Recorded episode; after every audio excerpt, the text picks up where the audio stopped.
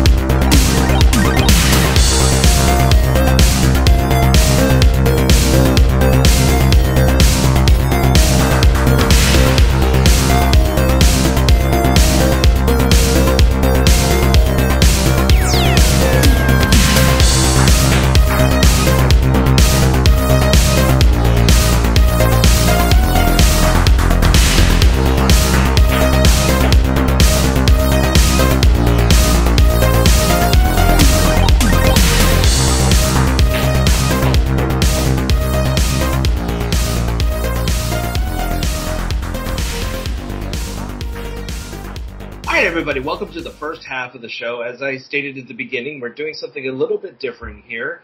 Uh, before we get to uh, Mr. Farmer's reactions to the magic that is Shakma, um, I have a very special guest with me. Uh, this man is he's, he's in a lot of folds in my life. Actually, man who not only introduced Shakma to me, uh, this is a man who's introduced quite a lot of interesting movies to me in my life. Uh, this is also the man who conducted the marriage uh, between my husband and I, uh, producer Chris. And That's me back here in the corner doing my religion. Oh, hi, Chris. Hey. um, this man has connections with Fangoria magazine. He is the the overseer, I guess you could say, of the American genre film archive catalog. Uh, ladies and gentlemen, please welcome Mr. James Wallace. Hello. Yeah, I have I married you and your husband, and I have married you to uh, many a film uh, that you may have otherwise not seen nor heard of. and some that will never be erased from my memory ever again, like like uh, Teenage Mom and um, uh, this one definitely Shakma, but this one in a good way because I get a kick out of this film. Uh, so. I, this was this. I, I mean, uh, for those who don't know, at the Alamo Drafthouse Theater in Richardson, uh, California, you hosted a monthly series Texas. or, or, or sorry, Texas, um, you uh, hosted a series called AGFA, which was based off of the American uh, genre film archive. Yeah. Uh, tell our listeners a little bit about that.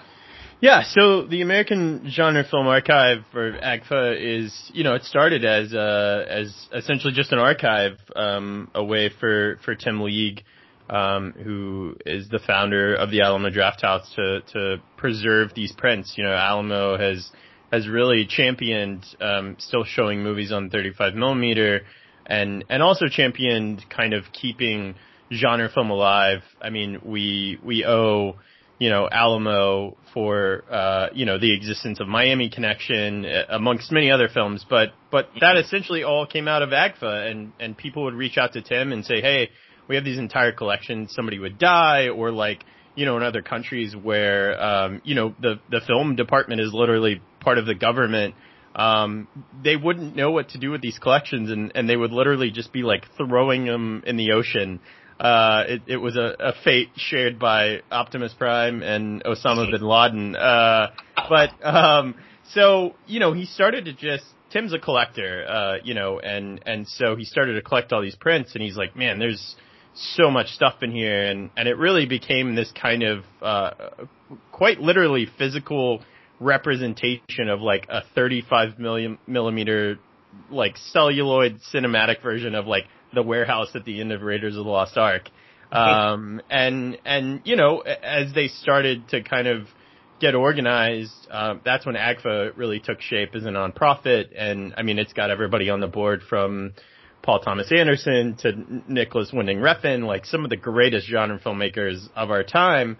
But over the years, what happened, and and we were just, I think, lucky that we were, you know, when we when when I say we, like Alamo Drafthouse DFW, uh, you know, we started the AGFA Secret Screening Series um, two months after we opened our first theater in Richardson, and I think we were just, uh, you know, I was inspired myself between seeing the archive and then, you know, uh, being a fan of, of the brand and, and going to Terror Tuesday and Weird Wednesday and, and seeing not only the movies that they were showing, but the communities that were building around the screenings. And, um, uh, we, we kind of, I think, we're just part of the, a really special time in AGFA where it started to take shape as not only this archive to, to, you know, literally and figuratively house this collection, but like, they started to to um, you know they raised the money to get a um, a film scanner and they started to scan these prints in and they started to build a database and they started to discover what they really had in there and they started to restore them and release them and then they started to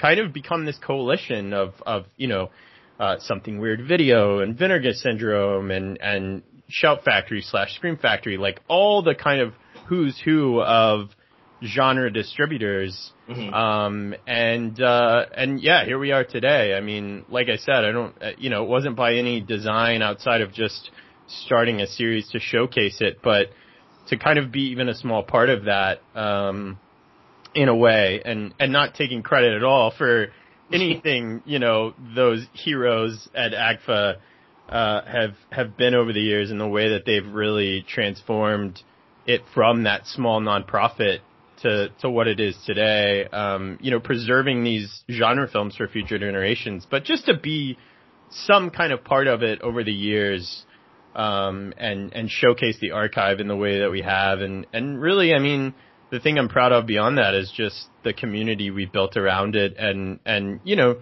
Beyond just the typical people that you would expect to be at these screenings, that you would expect to be genre fans, um, and, and you, you know, you were certainly like a major part of that and, and there since I can, you and Chris there since I can, you know, since I can remember. So that's kind of a, a small, you know, scaled down version of the seven year history of the series, mm-hmm. uh, which we just celebrated our, our, our seventh anniversary, which was our 79th screening. And it was actually the last, you know, for the foreseeable future, sadly the state of the industry. You know, all of our our dear beloved Alamo Drafthouse locations here in Dallas have have you know closed, shuttered for the foreseeable future um, until Hollywood starts releasing you know uh, big movies again that can sustain them. But um, but yeah, it was uh, it was such an honor along the years to be a part of that, and an honor to kind of be the last you know curtain closed screening at the Alamo for you know the time being. Mm-hmm. Yeah. Yeah, I mean, I hope I, I, I hope it comes back. I mean, it's sad to see what happened to it, and so I'm, I'm crossing yeah. fingers that you know so that something does come to it because I I understand that you know things do change, but I do enjoy the movie going experience. I'm hoping that that just doesn't suddenly you know fade into a memory or anything. But yeah. The good news is is that AGFA is still going strong if it's not able to do the AGFA street screenings because with that uh, money that was invested with a Kickstarter. Actually, I remember Yeah. participating in that. Yeah. Uh, you know, getting the digital scanner and able to go into their their vault to see what they really have. Right. Now Yeah. they're able to get stuff, you know, distributed on home Yeah. video. Yeah. Um, like uh, um, like uh, Ed Wood's "Take It Out in Trade." I know Yeah. is one that immediately comes to mind, and plus also uh, "Bat Pussy," which I think Yeah. is one of the best titles ever. Yeah. um, Yeah. And then, of course, there's the uh, the infamous Zodiac Killer movie, which is not about Ted Cruz, but the the movie that the filmmaker made in order to try to catch the Zodiac Killer, which I think is just this great backstory with it. Um, and I still need to get. I want to get that uh, collection of archives from them of all of those drug paraphernalia scared films from the 60s and Yeah. 70s. I, was, I saw that was coming out. And I, oh, I got to get that. So I'm glad to see that that they, you know, have just grown in leaps and bounds. And yet it did become a, a family event because it, it became one of those things where you just looked forward to going to it Yeah. e- each month, and you got really sneaky with it because you definitely hooked and baited everybody uh, with um, the very first movie, which was Beetlejuice. Yeah. And we're like, oh, this is exciting. And then the very next month, all of a sudden, we see the Lucasfilm logo, Yeah. and we get uber excited because like, oh my god! And then it's Willow. Yeah. and, and then the true meat of AGFA began um, with all of the really weird and wonderful films over the years. Yeah. And there have been some that have been definitely emotionally scarring, like the erotic adventures of Pinocchio. Yes. Uh, and I course, still want Pinocchio's birthday adventure. yeah, I I hope someday they scan that actually and release that on video because that was just so bizarre and twisted, but so fucking hilarious. Yeah.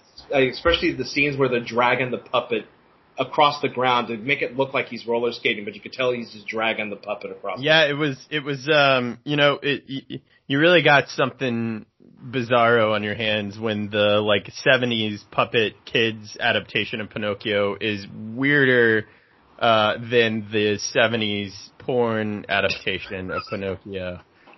Um, But but there's been a lot of fun ones that you've um, shown, but there was something special yeah, about Shakma. yeah, No, not really.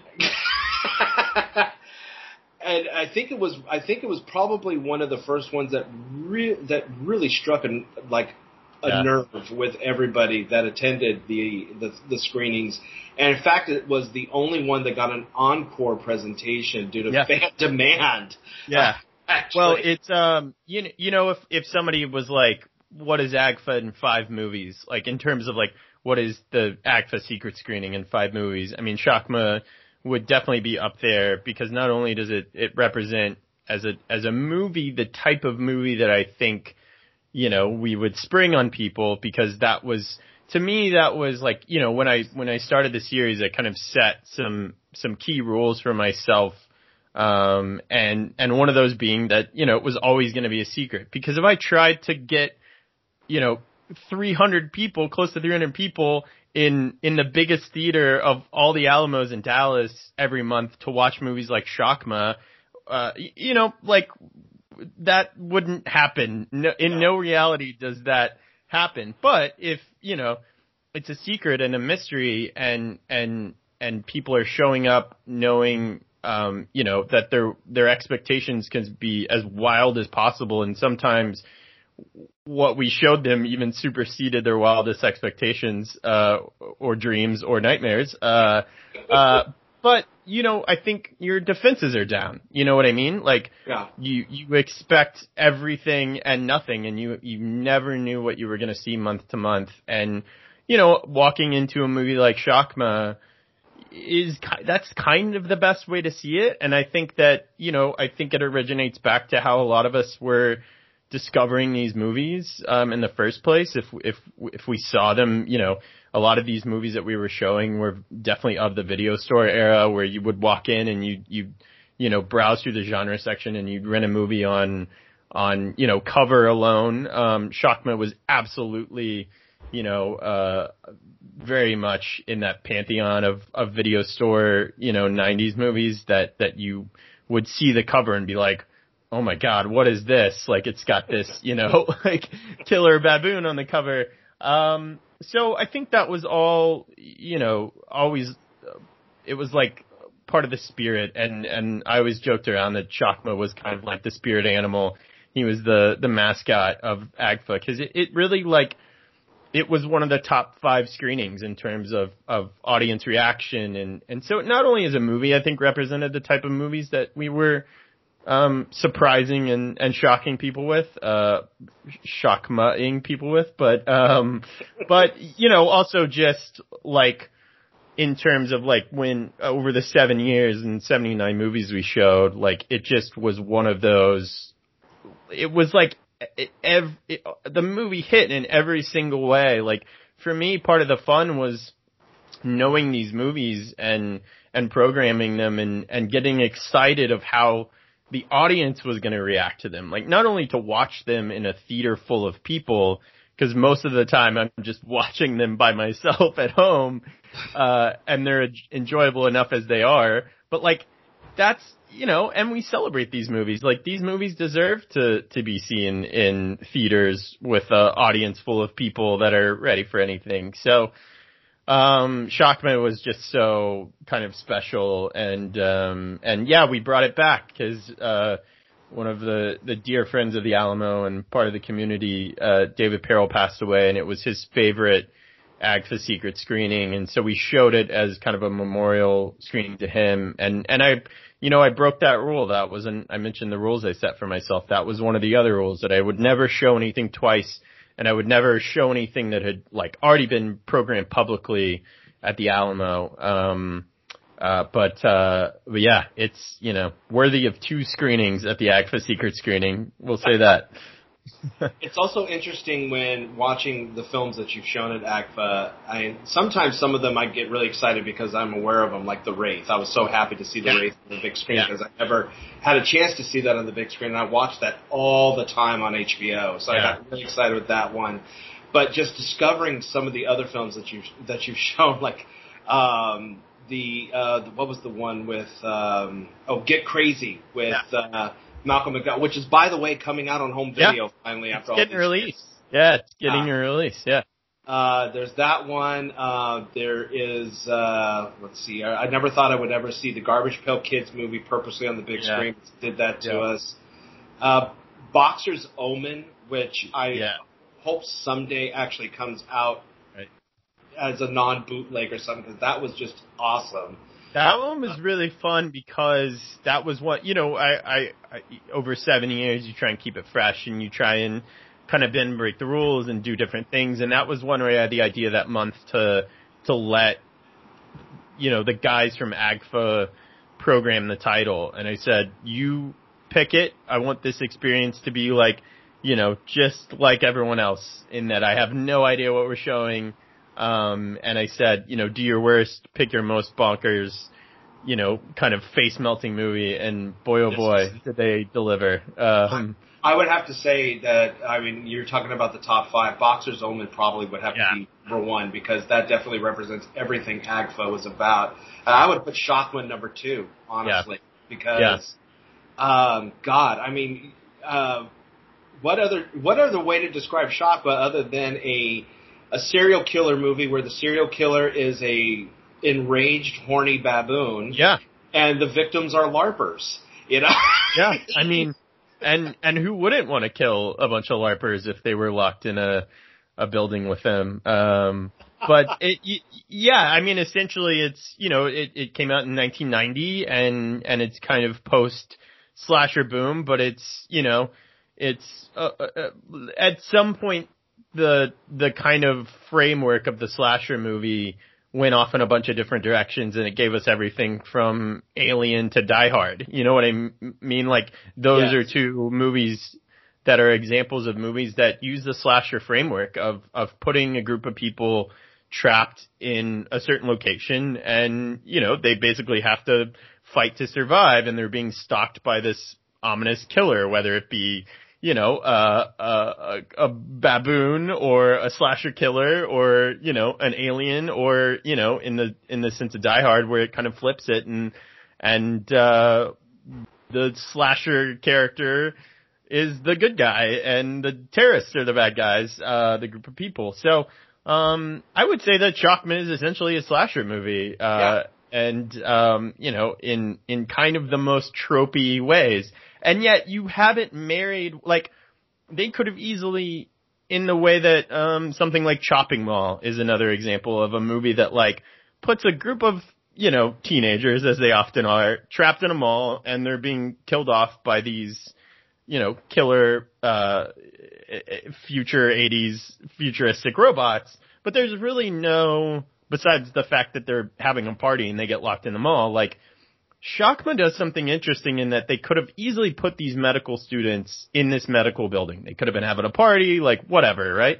But they give them this like weird, complicated, layered, at the time kind of technologically advanced computer slash IRL based like Dungeons and Dragons game, which is like a movie in itself, and then you mix in the killer baboon and you have Shakma. Like it's just um I have always wanted to kind of like if I could go back and be like a fly on the wall in a pitch session for a movie, like this would be one of the ones that I would love to like hear like it felt like they had two different movie ideas and they're like, why don't we just put these together? Um, and then it became this weird hybrid, you know, uh, movie of both of, of, of those ideas, I guess. And when you think of, you know, a slasher horror movie like this, I mean, it made sense having someone like Amanda Weiss in it because she's yeah. She's totally. no stranger to it, you know, especially with her involvement with Nightmare on Elm Street. Yeah. But when, when I think of hero in a slasher movie, I too do I do too think of the man from the Blue Lagoon and the pirate Yes. movie, Christopher Atkins. The poor man's Patrick Swayze. Um, what what in the trailer? What award was it they said that he won in the trailer? It was uh 1990s like best young actor or something Yeah. like that. And I'm like, yeah. young. Yeah, exactly. Yeah, he was also in Dallas and did a bunch of like kind of heartthrobby like uh soap opera stuff. And like you you know, like you can see that all over him. Um he he even ends up in like what I consider like the 90s action hero outfit, which is like the like you know, acid wash jeans, cowboy boots and white t-shirt tucked in. Like he's just he was kind of the perfect guy for that role and he is um he really feels like he's trying to bring it more than anyone else in that movie. Um, he does a lot of like, uh, smell the fart acting, uh, where he's got these like big, just dram- over dramatic scenes where he's Yeah. like, he's almost bringing it too much. Uh, just so many scenes where he's in just total shock. And then of course all leading to the, um, you know, the, the big end, uh, scene where he decides to take his revenge on Shakma for, for killing not only one but both of his special ladies. He seemed like every girl in this movie is his special lady, uh, from Amanda Wyss to Ari Meyers. Um, and after Amanda Wyss dies, Ari Meyers becomes like his his like kind of love interest in Which the movie. is creepy because she's like what 14, 15 in this So what's movie. funny is like she's if you look her up, she's about the same age as everybody else. Let's Yeah. let's be real. Everyone in this movie is like 35 playing a 20 year old medical student. Um, but she was like 20 playing like 12, and Yeah. um, she you know like she's one of those girls again that like you think like, oh, she was in everything. Like she was in Full House and she was in like every sitcom in the 90s. She looks so familiar. But then you realize like, no, she looks like she's like, if Topanga and DJ Tanner had a daughter, it would have been Ari Meyers. And she like really wasn't in that much stuff.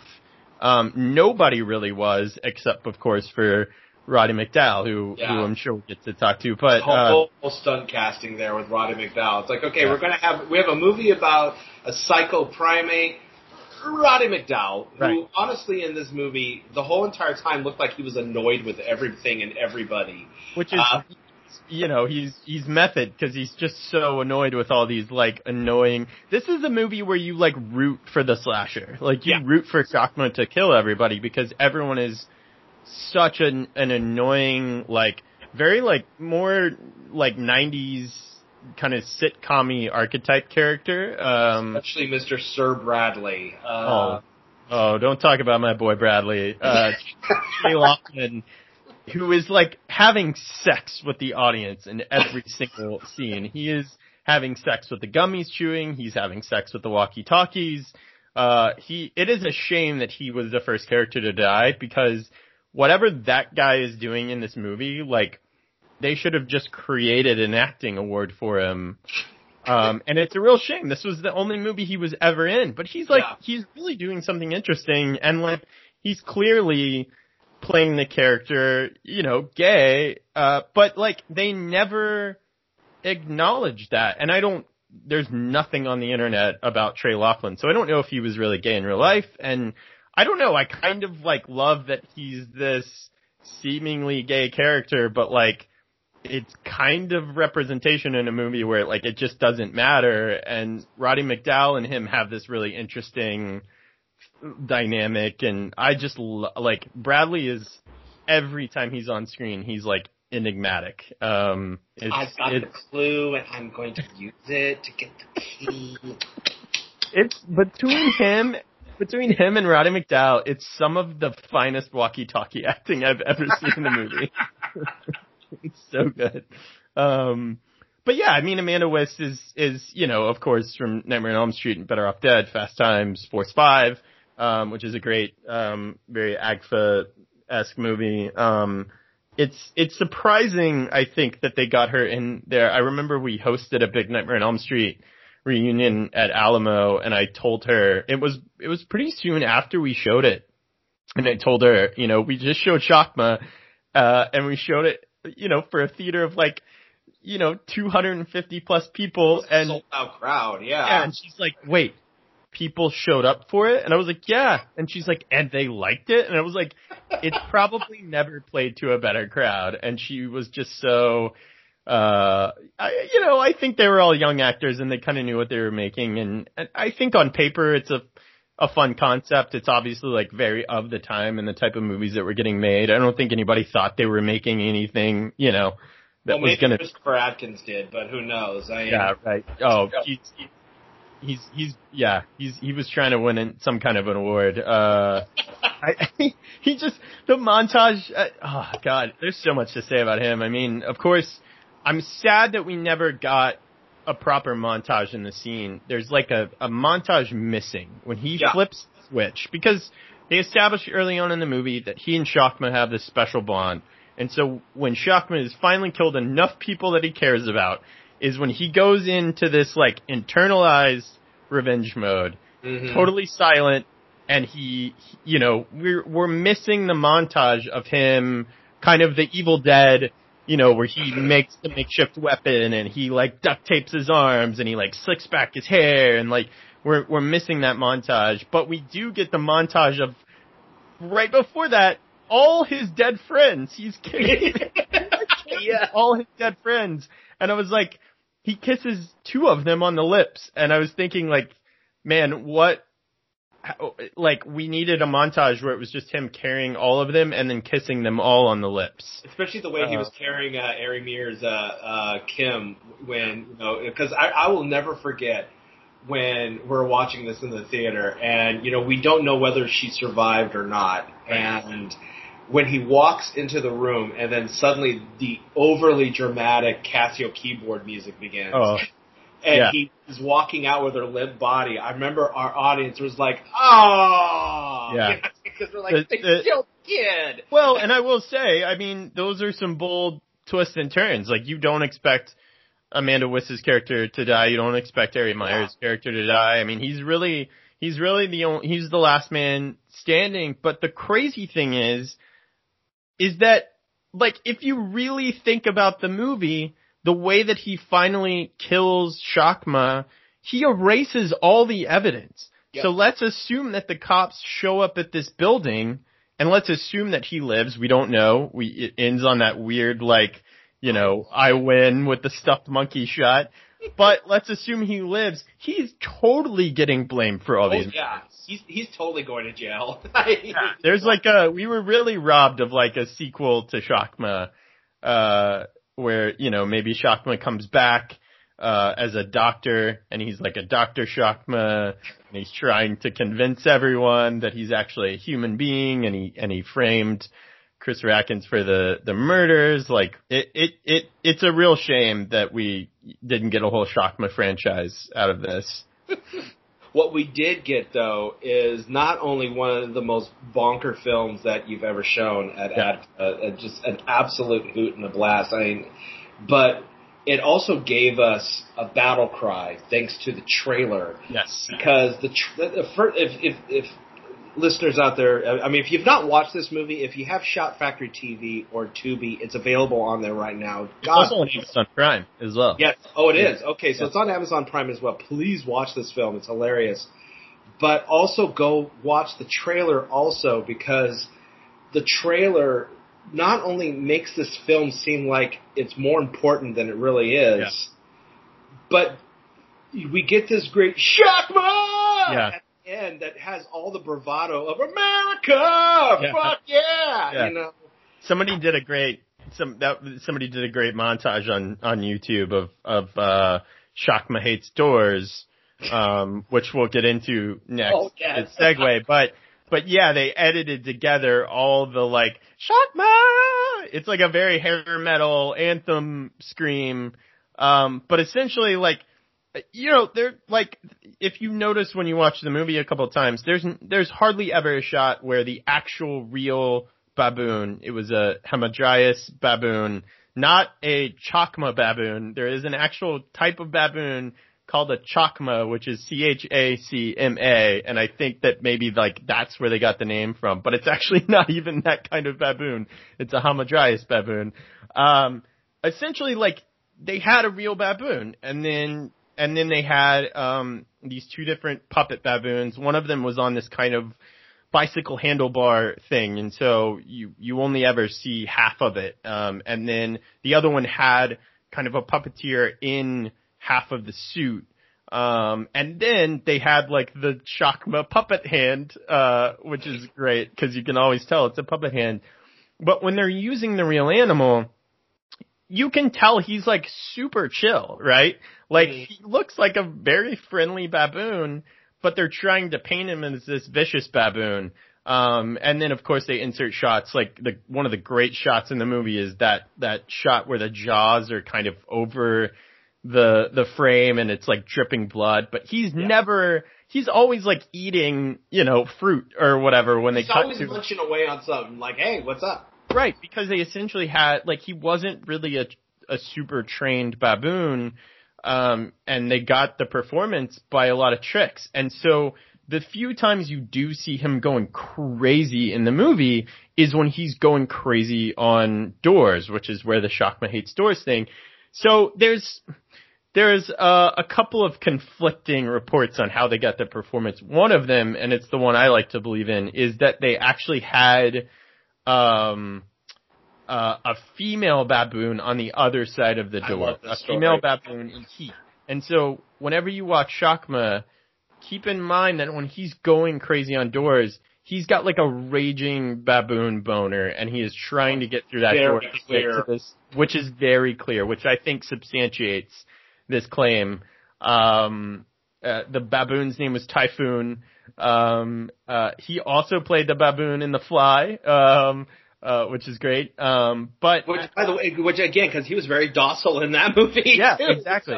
So- Um, but then some people say that there was no female baboon. It was actually his trainer on the other side whispering his name, Typhoon, which angered him. I think that the the very visible baboon boner lends itself to the credibility of he the was horny. female baboon. Yeah. Um, that said, I think they were lucky enough to get one baboon for this movie. I don't know if they could also get two baboons, but uh, regardless, Shakma hates doors in this movie. By the way, Shakma's real big downfall, like his weakness in this movie, is doors. Like if everybody just stayed behind a door the entire time, like they would all be safe and they just waited out.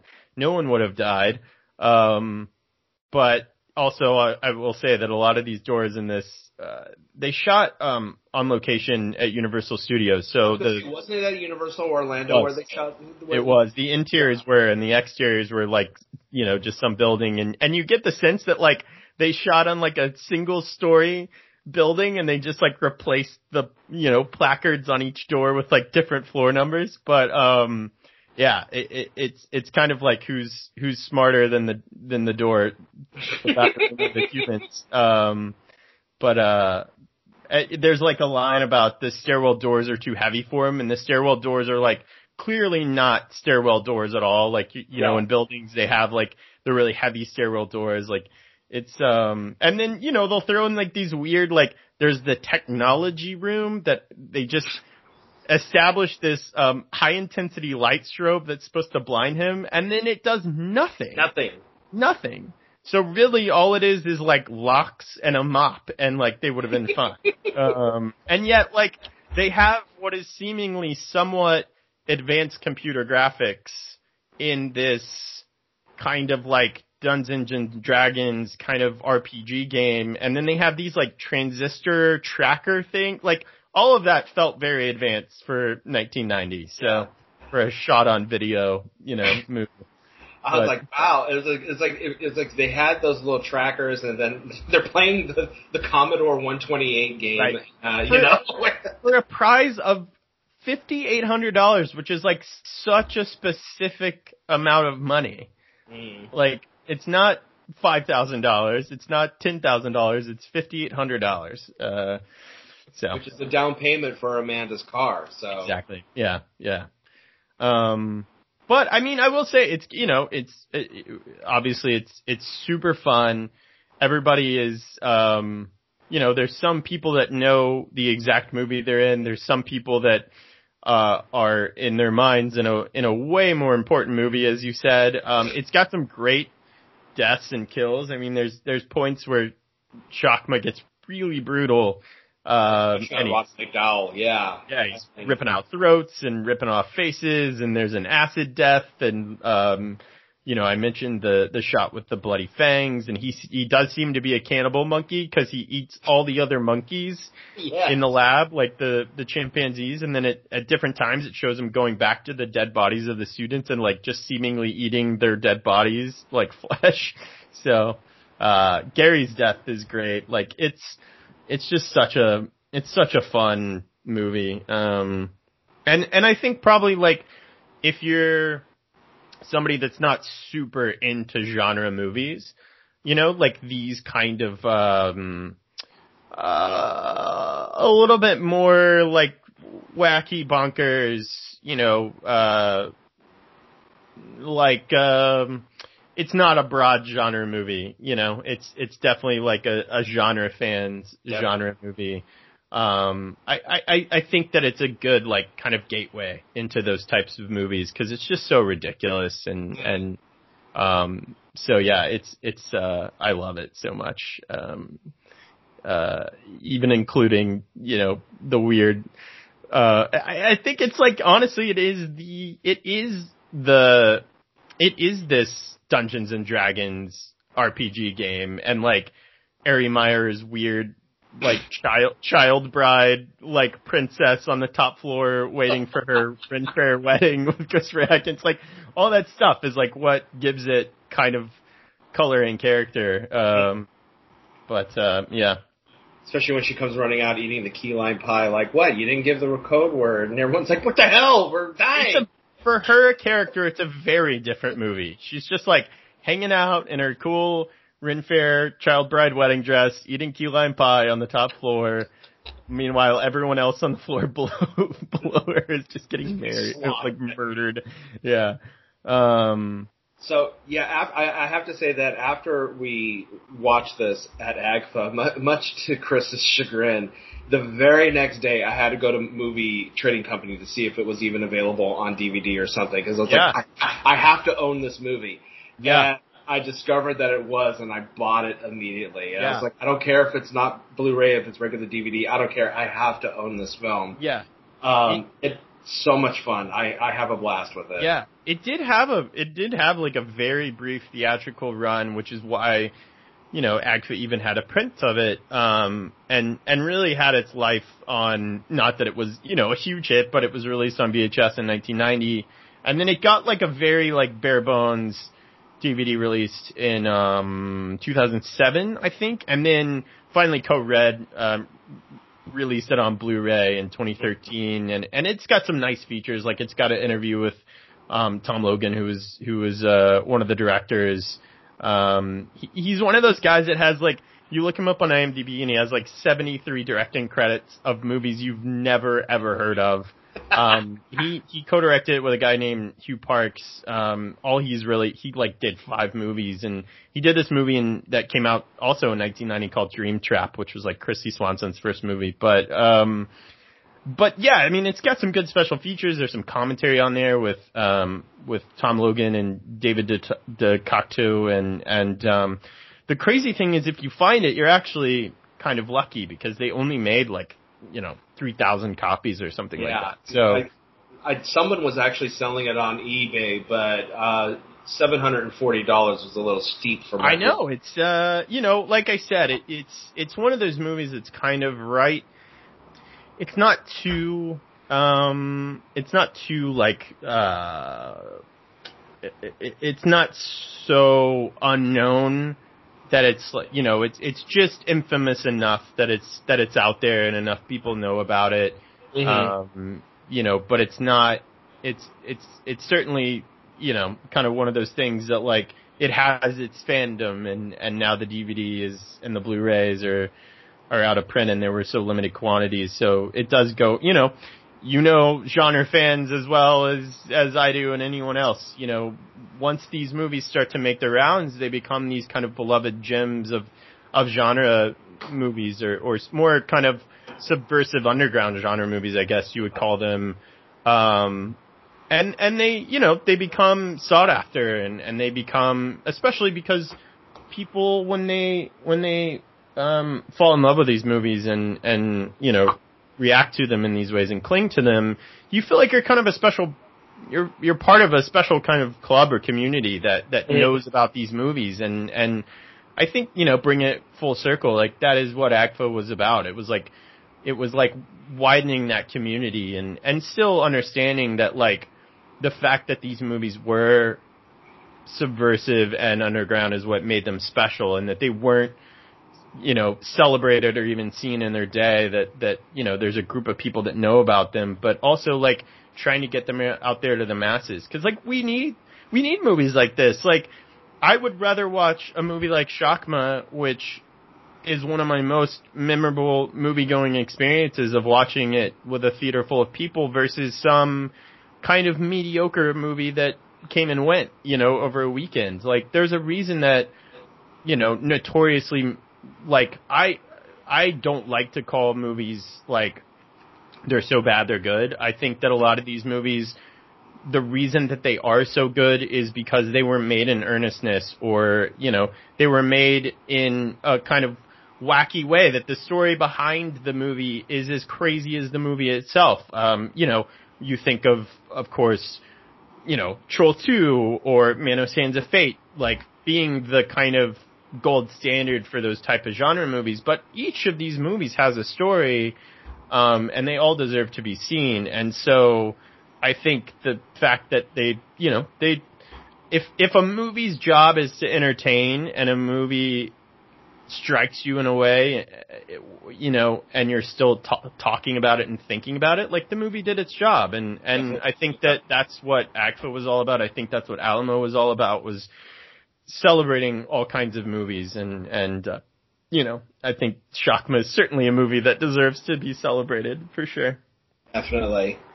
And I never got a chance to not only thank you for introducing this movie properly to my life, but thank you for everything that you've also done with AGFA because Yeah, I- thank you. yeah, there's, there's a lot of great films that I've discovered. Some of them we've watched on this show. Uh, I mean, not only with this one, but also Slumber, uh, but also Summer Camp Nightmare. Uh, Yeah. Which I I knew about right away. The minute I heard that title, I was like, "Oh Yeah. my god!" My reaction wasn't "Oh my god!" excitement. My Yeah. reaction was "Oh my god!" There's a 35 millimeter print of this. I know. I always felt I always felt great when I would announce a title because you were usually one of the handful of people that had like at least heard of the movie, if not seen it, and and you know would would cheer out loud. But I always it was also like always like I wonder if I can finally like stump Roy. Like I wonder if I can finally get a movie that he hasn't. Yeah. Yeah. I had to dig. I had to dig deep in there though. I had to reach down deep uh, in the archive to to do that. But I think yeah. the one that you stumped me on the most, and uh, I'm actually glad to know that this is. I don't know if it's out yet, but I know it's coming out on home video. We're grabbing it because it was just so God, what the hell was uh, the were the rats are coming, the werewolves are here. Oh God, yeah, Milligan, and Milligan, yeah, yeah, yeah. It's that was man, that was one that like I have such fond feelings about that movie because I mean the the first time I got my hands on the the proper you know AGFA catalog list, um, like that title stuck out to me. Um, and, and, uh, you know, it was one that I had wanted to program for the longest time. And it was like, I know one day it'll be kind of right place, right time. And, and finally, you know, the month came where I programmed it and, it, you know, it was one of those divisive ones for sure. Like, it, it seems like, um, you know, we'd have movies like Shakma that were overwhelmingly like the, you know, majority of the audience loved them because it's just like, how could you not? Like, you know, there's like, it would be very hard to hate a movie like Shakma because it's just so, like, you just have to give yourself over to it. Like, it's just so ridiculous and fun. But, you know, definitely like some more challenging movies. Um, certainly, you know, Andy Milligan was a, a, a challenging filmmaker. Um, uh, another one that comes to mind is Andy Warhol's, uh, Blood for Dracula. Um, Yeah. being, Which I uh, enjoy. Actually, I mean, I, I, I have a hard time watching Flesh for Frankenstein because it's just way over the top. But Yeah. Blood for Dracula, I got a bang out of, it, and that's mainly because of Udo Kier. He just Right. he sold it in that Yeah. movie. He really did. Well, and those movies were of a 60s, 70s counterculture, you know, Andy Milligan and Andy Warhol, like being two directors of this kind of very, very subversive counterculture uh, filmmaking uh, movement, and that that you know they were almost making these movies to make people uncomfortable. Um, so you know, and AGFA wasn't just about movies that I knew would be you know big audience favorites. You know, it was about trying to expose people to all different types of movies and, and knowing, you know, to a degree that like, I had a captive audience, you know, um, and, and you guys trusted me and, and to try and broaden the horizons of, of, you know, even if you hated a movie, you knew you were to at least walk away seeing something that you wouldn't forget. You know what I mean? Um, so, you know, it was really always such a mixed bag of movies and, and, you know, I always knew like there's no way, um, we're, we're gonna please everybody and, and they can't always be Shakma. You know what I mean? Like, uh, I, I really tried to always curate it where it, where it flowed and, and, um, and so, uh, yeah, that movie, Rats Are Coming, Werewolves Are Here is, is, you know, that was a, that was, a, that was a, people loved it though. I mean, you know, that was the thing is like, as challenging as we got, like, uh, just when I would think like, oh, I've gone too far. You know what I mean? Like, people, like, uh, there's a lot of times where, where we'd have a bigger audience the next month. You know what I mean? Like, I think that, uh, people at least always appreciated the movie for what it was. Um, certainly things that I think people weren't, you know, not everyone is me or you. You know what I mean? Like, uh, this, this really was a source for these movies for people and, and hopefully th- it, it helped them start to seek them out on their own. But, uh, you know, I will say like, feather in the cap, we got very, very few complaints. Like, you know, we got very few, and we were showing some, I, I certainly drew the line. Like, I, I, I, I got to the point where, you know, anything that had any kind of sexual assaults or, or any, you know, there's, there's such a fine line in some of these movies. Of course, you have to recognize that they were made in a different time and, and, and, and, um, it's all about filmmaker intent and, and a lot of those movies were exploitation movies and inherently in the exploitation genre, they are trying to be shocking and subversive to say something about those things, but I have to also understand that it's a, it's people trusting uh, you know, trusting um, the programming and trusting that it it's a mystery movie and and that maybe that's not a movie they would have chose to see on their own. I, I think Rats Are Coming is a perfect example that you know we did get one complaint on that movie where somebody their thing was just animals in movies and there's some animal cruelty stuff in that. Of course, it's a very different time period of making movies. Uh, I don't think that movie carried the the um, you know, the, the disclaimer at the end of the credits that said no animals were harmed in the making of this movie. Yeah, I don't think um, they get away with saying that with that one. yeah, and this person was just very, she's, you know, that she said, uh, hey, I love everything you've shown and I can stomach a lot of stuff, but that's just my thing. And so I think over the, the series, you know, I started to look at those, those things and, and have some, hard lines at stuff. And if not, you know, I tried to always be really upfront with people. And, and that's a fine line in itself because you, you know, I want to stand by anything I'm programming, of course. Like I don't want to show something and feel like I'm having to defend it. But at the same time, like trying to give people somewhat of a, you know, uh, a prep on what they're going into and that it may be a hard watch. Um, but I, you know, I look back and like, I think there's maybe only one movie I don't stand by. Um, everything else, but again, nobody ever really, you know, nobody ever, everyone was always very respectful and just voiced their opinion, which is exactly what I would have always wanted. Um, but nobody was ever, you know, upset outside of the guy who came to Raw Force uh, Raw Force being the movie that you already kind of noted was our was our first kind of true act secret really screening. dive into it, yeah, which yeah. honestly was a great one to dive with. Anyway, I got to kind yeah. Raw Force, but yeah, he um he said if I wanted to watch cheap Asian porn, I would watch it. Uh, I would watch it at home alone instead of in a theater full of people,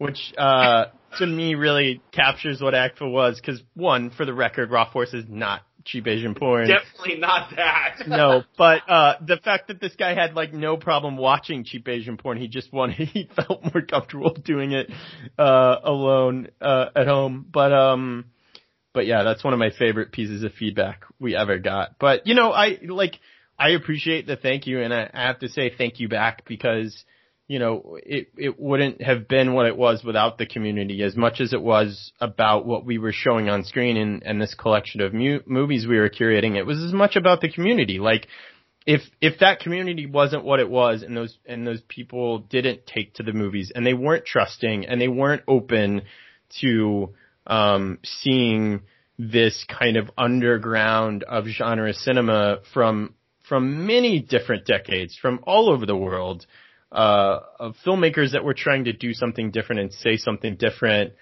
um, it wouldn't have been what it was. You know, it would have been me in a theater by myself watching these movies. And what is that experience then? You know what I mean? These movies are an experience because we all experience them together as a group. And so many of these, like Shakma, were what they were because of that collective community experience of watching these movies. So the fact that you guys were so trusting of me and us, um, you know, all those years and, and that you showed up month after month and it became this community where we were hanging out in the lobby talking about the movie, um, you know, in some senses longer than the runtime of the movie. And, and a lot of those movies like Rats Are Coming, Werewolves Are Here, the more kind of challenging, subversive movies, like were the ones where people were hanging out talking about them more. And like that to me, you know, was, was equally as huge of a, a part of this whole series. So, I mean, thank you in return, and especially to you and Chris. Like, you guys were, like I said, so supportive all along, and and to the point that you got married at Alamo. Yeah. Um, and I always love seeing like the ones that you responded to because you very rarely both loved a movie. Like either one of you would love it and one of you would hate it, or vice versa. And I always knew that I really picked a good one when I like won you know, uh, when I, when I won Chris over. Um, so yeah. Now, before I do let you go, I did Yeah. subject you, I guess my own way of doing AGFA, to Yeah. something where honestly, I honestly could see this being done at AGFA because this too, because man. it screams it. Um, and I subjected it to Andy also because it's Halloween, and this is something that I feel needs to be seen by everybody just to believe it exists. Uh, and it's the Paul Lynde Halloween special from 1970. I want to say it's 1975 or 70. What year did this come out in? It was uh, 1976. Yeah.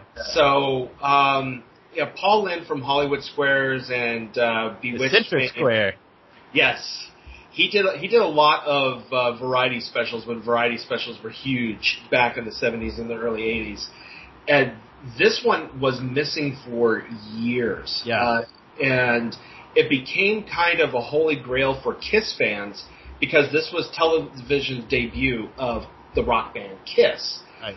Um, and even though it is not a Sid and Marty Krofft production, you would swear it is because of all of the people that are connected with Sid and Marty Krofft that was involved, like Billie Hayes Witchiepoo from HR Pufnstuf, Billy Barty, Donny Marie Osmond. I mean, it was almost like a Sid and Marty Krofft production.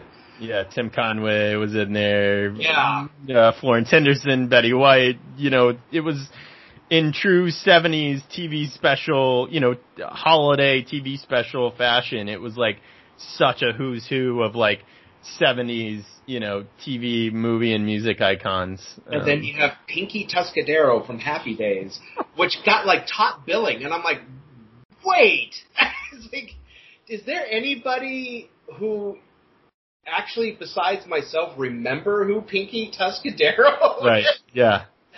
So, um, Yeah. Was this I- your first time watching this? Absolutely, and I will say two things. One, I don't think I've ever watch, watched a more um, Roy Buckingham esque. Thing. Like when I imagine what it, what is happening in your brain, it is the Paul Lynde Halloween special.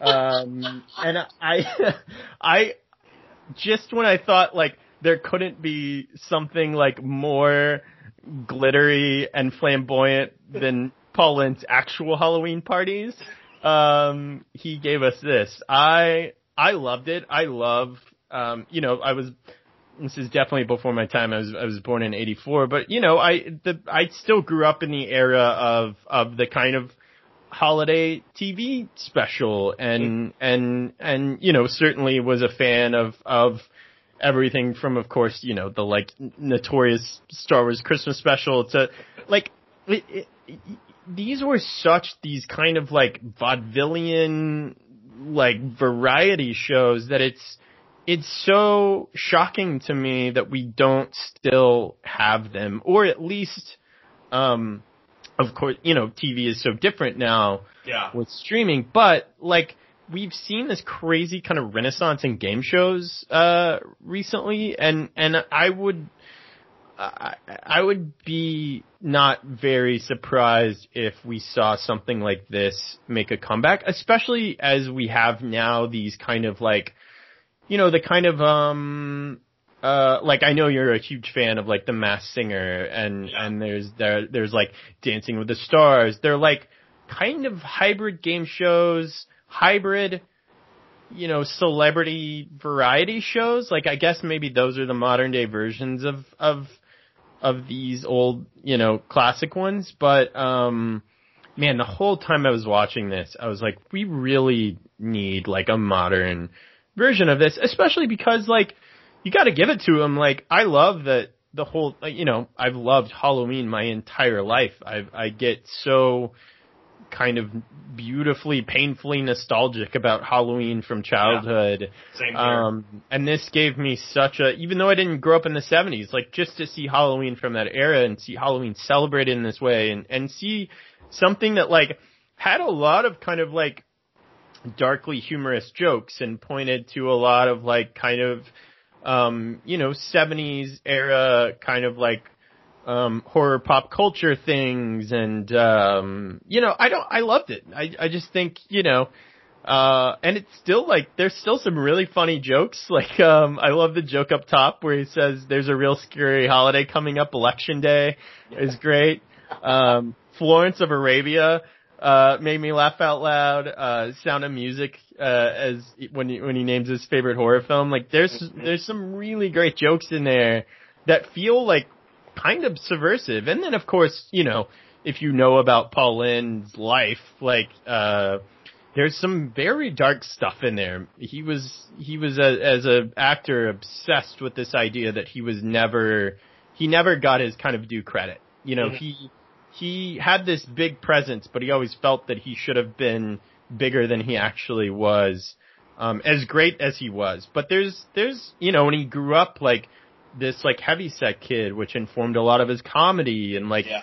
and he was tormented very like very, very like by his parents and like you know all this stuff as a kid. Like he had a very hard upbringing and he was heavily into to drugs and alcohol and and and got sober and clean and then it caught up with him and he passed away like you know at a way too early age. So there's a lot of like kind of dark stuff in it once you know, you know, at the time people didn't know that and of course he was you know, uh, it, you know, it just his his personal life and and the the death and the murder, you know, uh, the true crime element to his life and like it's man, it it there all of that is kind of in there, which is yeah. kind of crazy. It's like when he made the joke about you know how his uh, kids, how his the rest of his family would go to the Five and Dime and get the Halloween costumes, and yeah.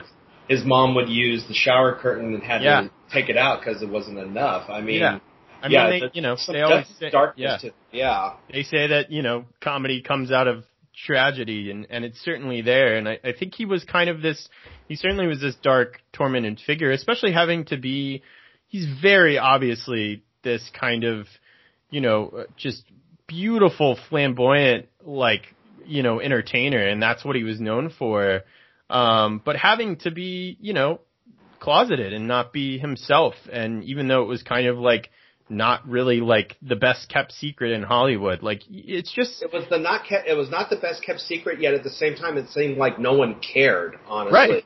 Yeah, but he still felt like he couldn't be, you know, his true self and and that's that's so sad and it's so sad to see like cuz he was so great. Like I remember growing up as a kid watching Bewitched and I was always so drawn to Uncle Arthur and and he really was an icon and I think he was an icon for for you know just he, like I think he's looked at as even though he wasn't able to be fully out and himself, and I think that manifested itself in a lot of the ways where he internalized it and and had a lot of kind of darkness and demons like he really was such a icon and and I think he was really like a groundbreaker and and paved the way for a lot of uh, you know, like entertainers today because he did it all. He could do it all, and he was so funny, and he was so quick witted, and and just there was nobody like him. Like it's uh, no, it's no surprise that like he had his own Halloween TV special, but I think it's just so him, and I think it's just very like the fact they got away with some of that stuff on network TV, and like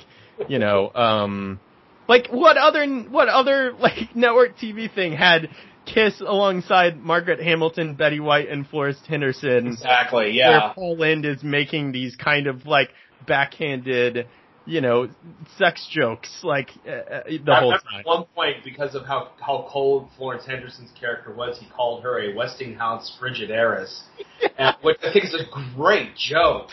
Um, but yeah, I mean, it's so bizarre because you've got you know you've got Kiss performing to Detroit Rock City and the which best- like could not be more obvious that they're lip syncing. Like yeah. let's let's like for you know for the Beatles having the debut they had on American television, Kiss's debut on American television on the Paul Lynde Halloween special was certainly not that. like. and then you know you go from that and you go from Beth and then you go to Florence Henderson performing a disco version of that old Black Magic. oh God! yeah, just kills me every time I see it.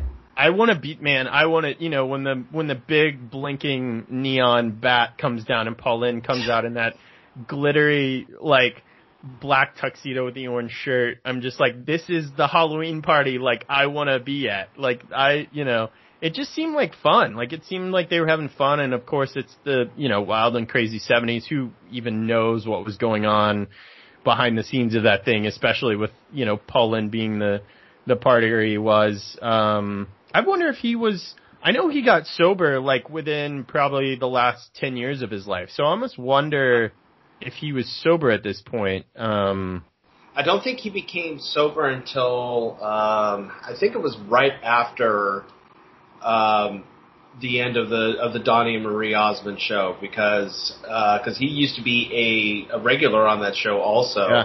Yeah. And, and uh, of course, you know, if Donny Marie Osmond being you know Mormon, as you know, of course they Yeah. don't drink alcohol Yeah. or anything like that. But if I remember, if I remember reading right, that there was an incident that happened uh, in Utah that basically convinced. I think it was either seventy eight or seventy nine that basically convinced him, okay, it's time for me to get my life back together. yeah. And it, it, it took him a while, but Yeah. finally within the 80s, shortly before he died, he did. Yeah, we're getting a um. There's a there's you know he he certainly deserves his story to be told and and you know such a Ah, I saw Uh, Billy. Was it Billy Eichner who's doing that? Billy Eichner, who's could not be more perfect. He's really a you know he's kind of he's really our today's you know Paul Lynde. Um, I would say like he certainly has a lot of the same presence and and you know I think is Paul Lynde would not be surprised to hear is you know Billy Eichner's you know biggest hero and biggest inspiration. But I I I um I think it's it's uh I think it's called like Man in the Man in the Box. Man in the Um, Box, yeah. Yeah.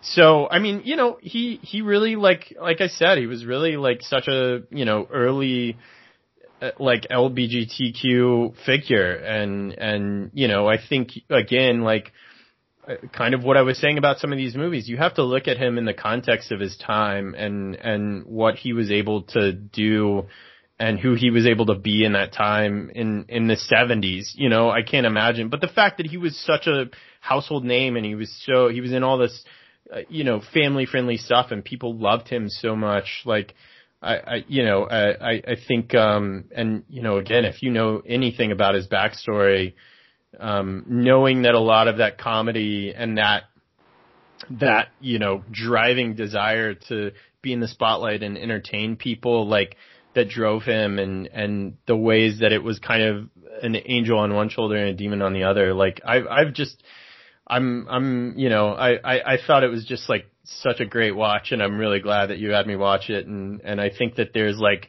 as fun and and you know wacky as it is like i think that there's like actually some stuff that you can really like pull out of it um in an interesting way if you see it in the context of the time. And I wouldn't be surprised if like it's a part of that biopic, you know? Well, I Um, won't be surprised if it is also because I mean I, mem- I remember reading up on it that even though it was lost for years, it was a giant hit. And Yeah. I mean I'm pretty sure they're gonna you know you know not only touch on this but also touch on the Donny Marie Osmond era. I'm curious to see who they're gonna get to play Donny Marie Osmond. To be honest, Oh, I know. Maybe just getting them to maybe they'll just uh maybe they'll just De Niro de-age them. Because when I heard they were making his biopic, I was like, okay, who are they going to get to play Donny Marie Osmond? And because of his involvement with Bye Bye Birdie, who's going to play Dick Van Dyke? oh know, my it's like, god, yeah, I know. but uh, yeah, I it's the I I re, I was not old enough yet. I was like probably three. No, Yeah. not that I was two when this aired, Yeah. and it only aired once, so I never saw this. And Yeah. I only knowing of Paul Lynde was, of course, through not only the Hollywood Squares but watching reruns of Bewitched also. Yeah. Yeah. And so when this finally got found and they restored it as best as they could and released it on home video, I was like, okay, I'm I need to see this. And instantly fell in love with it. I was like, God, this this if you wanted a pure example of Paul Lynde, Yeah. this is it. This is Yeah. it here. Yeah, I mean it really is. It's so much him, and and and you can tell it's it's it's got his signature all over it. And and again, like you know, I'm I'm some of this stuff in there, like you know, for the '70s. Like I'm I'm really, you know, it's it's uh. It's it's surprising that they got away with some of this stuff, but I think it was so subversive, and people looked at things so differently back then, and people were so kind of ignorant to things. You know, people chose to sweep things under the rug and ignore them. That like that you had a figure like Paul Lynde that kind of snuck in in a way and was in you know millions of homes across America when there were only a handful of of TV channels and and you know was essentially like one of the first I think kind of you know even though people didn't know at the time and he and he wasn't out at, at the time and he wasn't portrayed to be you know, LGBTQ. Like he was really a lot of people's probably first experience seeing a, a you know a gay person, a gay like actor, and and and playing you know characters that were so of himself, which like, mm-hmm. Which yeah, we've come a long way, and we still have a long way to go for representation. I think in movies across many many different categories, but I think it's all steps. You know what I mean? And I think for the 70s, Paul Lynde was super important in that way. And I think that like you have to look at his Halloween special as a part of that. Like I think that you know whether it was whether it was conscious or subconscious, I think there's a lot of great like stuff in there that's kind of subtextual to it. Um, but uh, yeah, man, thank you for for for making me watch it. I I uh, this is something I would have sat down and watched on my own, but I I loved it. But I, I think you know in talking about it beyond you know all the wacky you know, zany stuff and the fact that a song like I'm Just Crazy for Kids Today probably is something that wouldn't hold up today. Um, you know, I was really struck by, you know, all the kind of, um, you know, all the kind of stuff that was there behind the scenes under the surface. But, uh, but I loved it. I mean, even if people just watch it for what it is on the surface, it's so great. Awesome. Yeah. Well, thank you so much for coming on the show here as yeah, well. Man. I mean, um, and uh, all right, before we go to the, the, the, the, second half where I talk with Andy here, here's your chance to pimp yourself out here. Uh, yeah. Where can people find you? Um, if, if they're not in the DFW area, where can people where can people find you online or whatever? Um, I don't really. I got off Twitter uh, a long time ago, and I'm I have I'm better for it. Um, I I have a better, happier, healthier life not being on Twitter. Um, uh, Instagram, you know, Instagram is great, uh, at James underscore Wallace, uh, you know, I'm on there, of course, so people can find me on there. Um, Facebook, of course, uh, which I know is not one that people throw out a lot because it's, it's now kind of like the old person social media, but use, you know, use Facebook in a similar way where it gives you a longer form, uh, to kind of, you know, go into, you know, if, if you use it to talk about movies, which I do. Mm-hmm. Um, so uh, Facebook, people can find me on there. But um, uh, yeah, so those are probably the two easiest places.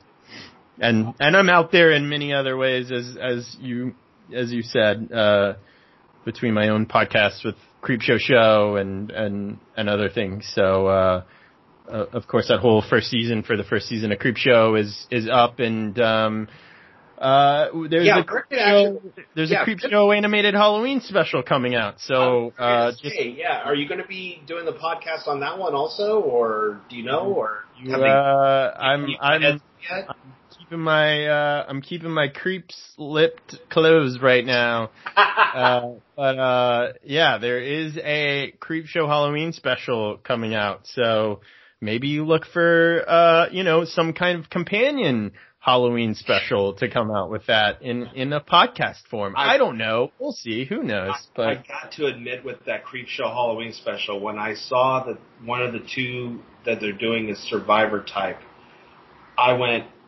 Thank God I finally get to see this one, you know, fleshed out in a story form. And at the same time, I got horrified because of no one's ever read his short story Survivor type. Yeah yeah. It's disturbing as hell. You, yeah. You, he was on cocaine when he wrote Survivor Type. Yeah. Let's just say that. You could only, you could almost only do it in animated form. And, yeah. and, you know, that's, that's really kind of a perfect segue because, you know, alongside the, these big kind of celebrity filled, you know, Halloween TV specials that we used to get. We used to get great like animated Halloween specials on TV. Mm-hmm. Um, so I love that they're kind of doing this like harkening back to that with Creepshow. Of course, you know, they they they resumed production on season 2, which, which they announced. Um, but I love that in the meantime like you know the the animated bits, the interstitial animated bits of this new um, creep show, uh, y- you know um,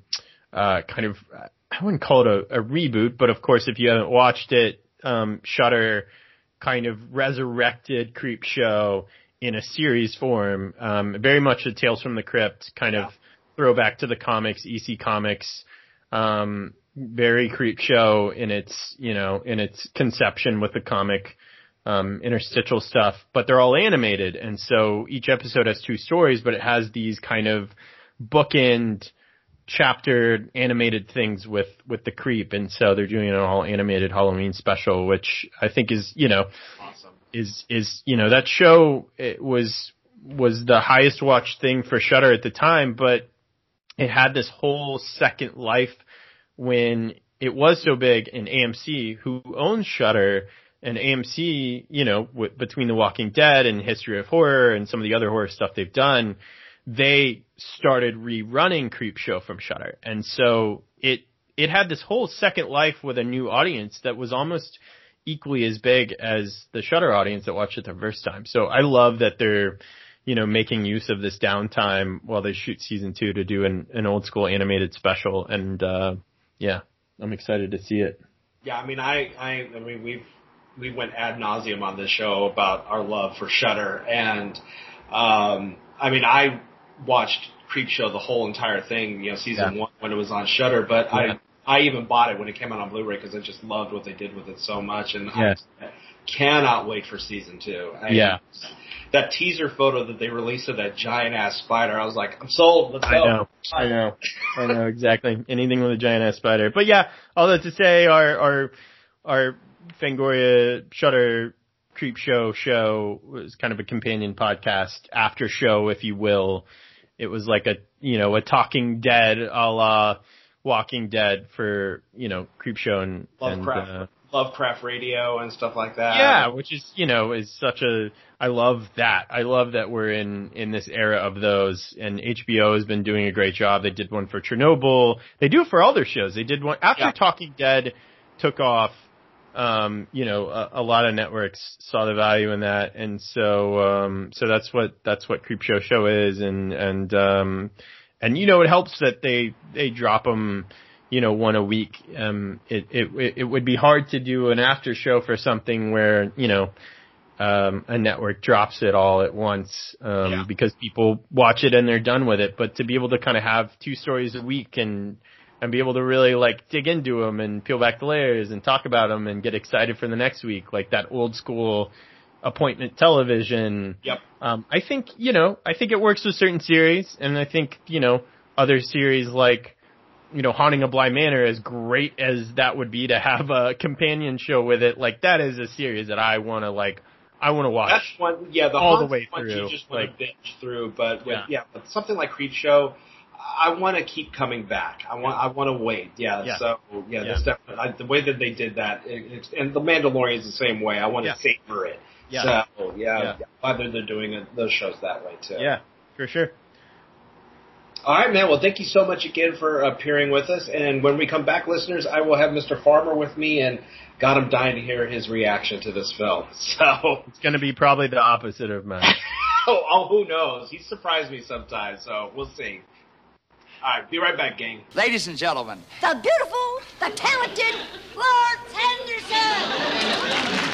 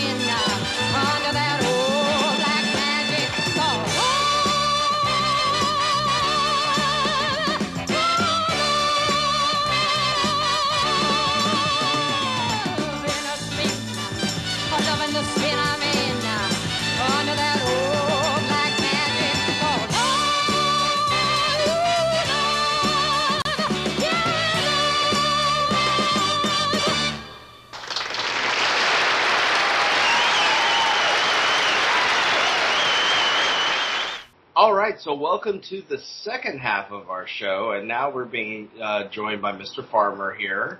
Yeah. Yeah. so, um, in the first half of the show, uh, James and I were waxing poetic about our connection with this movie, Shakma, and everything else, and uh, talked a little bit about Paul Lynde here and there. So, this is this your first time watching both of our subjects on this show? It is, yeah. This is this is the first time I've seen either uh Shakma or um the Paul Lynde. Now I love variety shows, so this it was it was surprising to me that this one made it and I might have seen it well in the past. Mm-hmm. You know, and have no recollection. But for the most this is the first time I can remember watching it. Let's put it that way. Okay. Well, which of the two would you like to discuss first? I think that we have to we have to talk about Shakma first, and then we can, we can go back to Paul Lynde because Paul Lynde leaves me with happy feelings, and I'm not still not real sure what Shakma leaves me with. so we'll start we'll start with uh, we'll start with uh, Paul Lynde, um, or not. We'll start with Shakma, and then we'll come back to Paul Lynde. Got it. Alrighty. So, um, God, how, let's just dive on in. Your your your initial thought on Shakma? I don't even I don't even know. It was like it was it, it was two movies, right? It, to to to me, the the movies the movies were uh, Shakma, and then um, I don't know the slowest shit I can imagine. Like that for me, that's what this movie was. It was like anytime Shakma was on screen, it was it was crazy fast paced, like insane, out of you know uh, just like fast forward sh- time, and then the rest of the movie, whether it was not Topanga waiting in the top of the tower, or um. Yeah, that's that's her name. Or uh what was uh what was the name of the guy? Oh god, uh the the the guy who might as well have been saying they're coming to get you Barbara the whole time. Um the the nerd. Oh, Sir Sir Sir Daniel Sir Richard. What was his name? It was. Um, Richard, Richard, wasn't it? I'm trying to remember what the hell was. I, I, it's like I've totally forgotten. We were just talking about him I in the think last Richard. segment. I think Richard was the Sir Uh, Bradley. Oh, was it Sir Bradley? Okay. Yeah. You know, I've got the clue, and now I'm going to test it out on Merlin and get my reward. yeah, that guy. the gay, that not gay guy. Yeah. The the um the villain of this movie. yeah. Actually, you know, if, if we want to talk about criminal negligence, let's just start with Roddy McDowall and work our Oh, way yeah. down. Good God, man. Good God. No, but how did they piss that monkey off so much? That's what I want to know. You said you had insight onto how they pissed that monkey off so much. Yes, and we were actually talking about it actually in the last segment. So Okay, enlighten Uh, there- me. there is one of two theories. Uh, the first theory is is that the actual owner of the baboon. Uh, by the way, this was the same baboon that was in The Fly. Okay. Uh, So mad as hell. yeah. So super mad. the the theories are that to, in order to get him to beat on the doors like he did in this Yeah. film was that it, theory number one is that the owner was actually on the other side of the door and kind of like freakishly saying the name of the baboon Okay. and it caused the baboon to just go nuts and bang on the door. okay. James and I don't agree with this theory. We agree with theory number two. Okay. and we'll explain and I'll explain why in a minute. Theory number two is is that there was a baboon in heat on the other side of Oh. and so he was trying to break through to get him some. And here's the reason why we feel it is theory number two, because we don't know if you've noticed Shakma's Shakma in the movie. yes. Yes. But yes. he's- got a raging boner in many parts of this movie. So Well, it's funny you say that because in my mind, anytime uh, Shakma got to uh, got to shock, got to uh, doing what I refer, I told you I thought was the uh, the Ultimate Warrior ring entrance, where from the first scene where they thought they killed him to to the last scene in the movie where he has the Predator standoff with uh, Christopher Atkins. Uh, The Chris Atkins like st- he stabs him like come on like stupid shit. Um, like anytime that monkey started going, I heard uh, Black Betty by Ram Jam in my head. oh, Black Betty, and he's just like wrecking a room. Just my favorite scene in the whole movie is where he's alone in the laboratory room, just wrecking shit, just throwing beakers, just t- ripping doors off of things. Just yeah, yeah. It was kind of cathartic watching this movie after a fashion. It just, I wish they would have kept the pace the entire time. Like each time where Shakma was like going buck wild, like it was super fast paced. Any time that they were trying to either evade Shakma or hunt Shakma, it was just molasses. mhm. That was my problem with it. If it would have kept the pace, it would have been awesome. Also, now, uh, the now, game. James, It's a whole James and I feel that the movie could have used a montage uh, when Christopher Atkins snaps. oh and- yeah, I agree. That And would we, we were we were denied a Bruce Willis Die Hard montage at that point. Yeah, like a like a Rocky running on the beach training montage is what Yeah. I would have seen. Like him tying a headband on, uh, looking for car batteries and uh, you know, making like going full native, like uh, like making spears, like like Predator, like Predator. This movie was Predator. That's all this movie was. Was Predator. The only turn I didn't see coming was uh, was Amanda Wyss and Chris Atkins's relationship. I did Yeah. not see that coming because I, mm, I'm not sure that that's the way that Christopher Atkins swings, but but hey, it was there.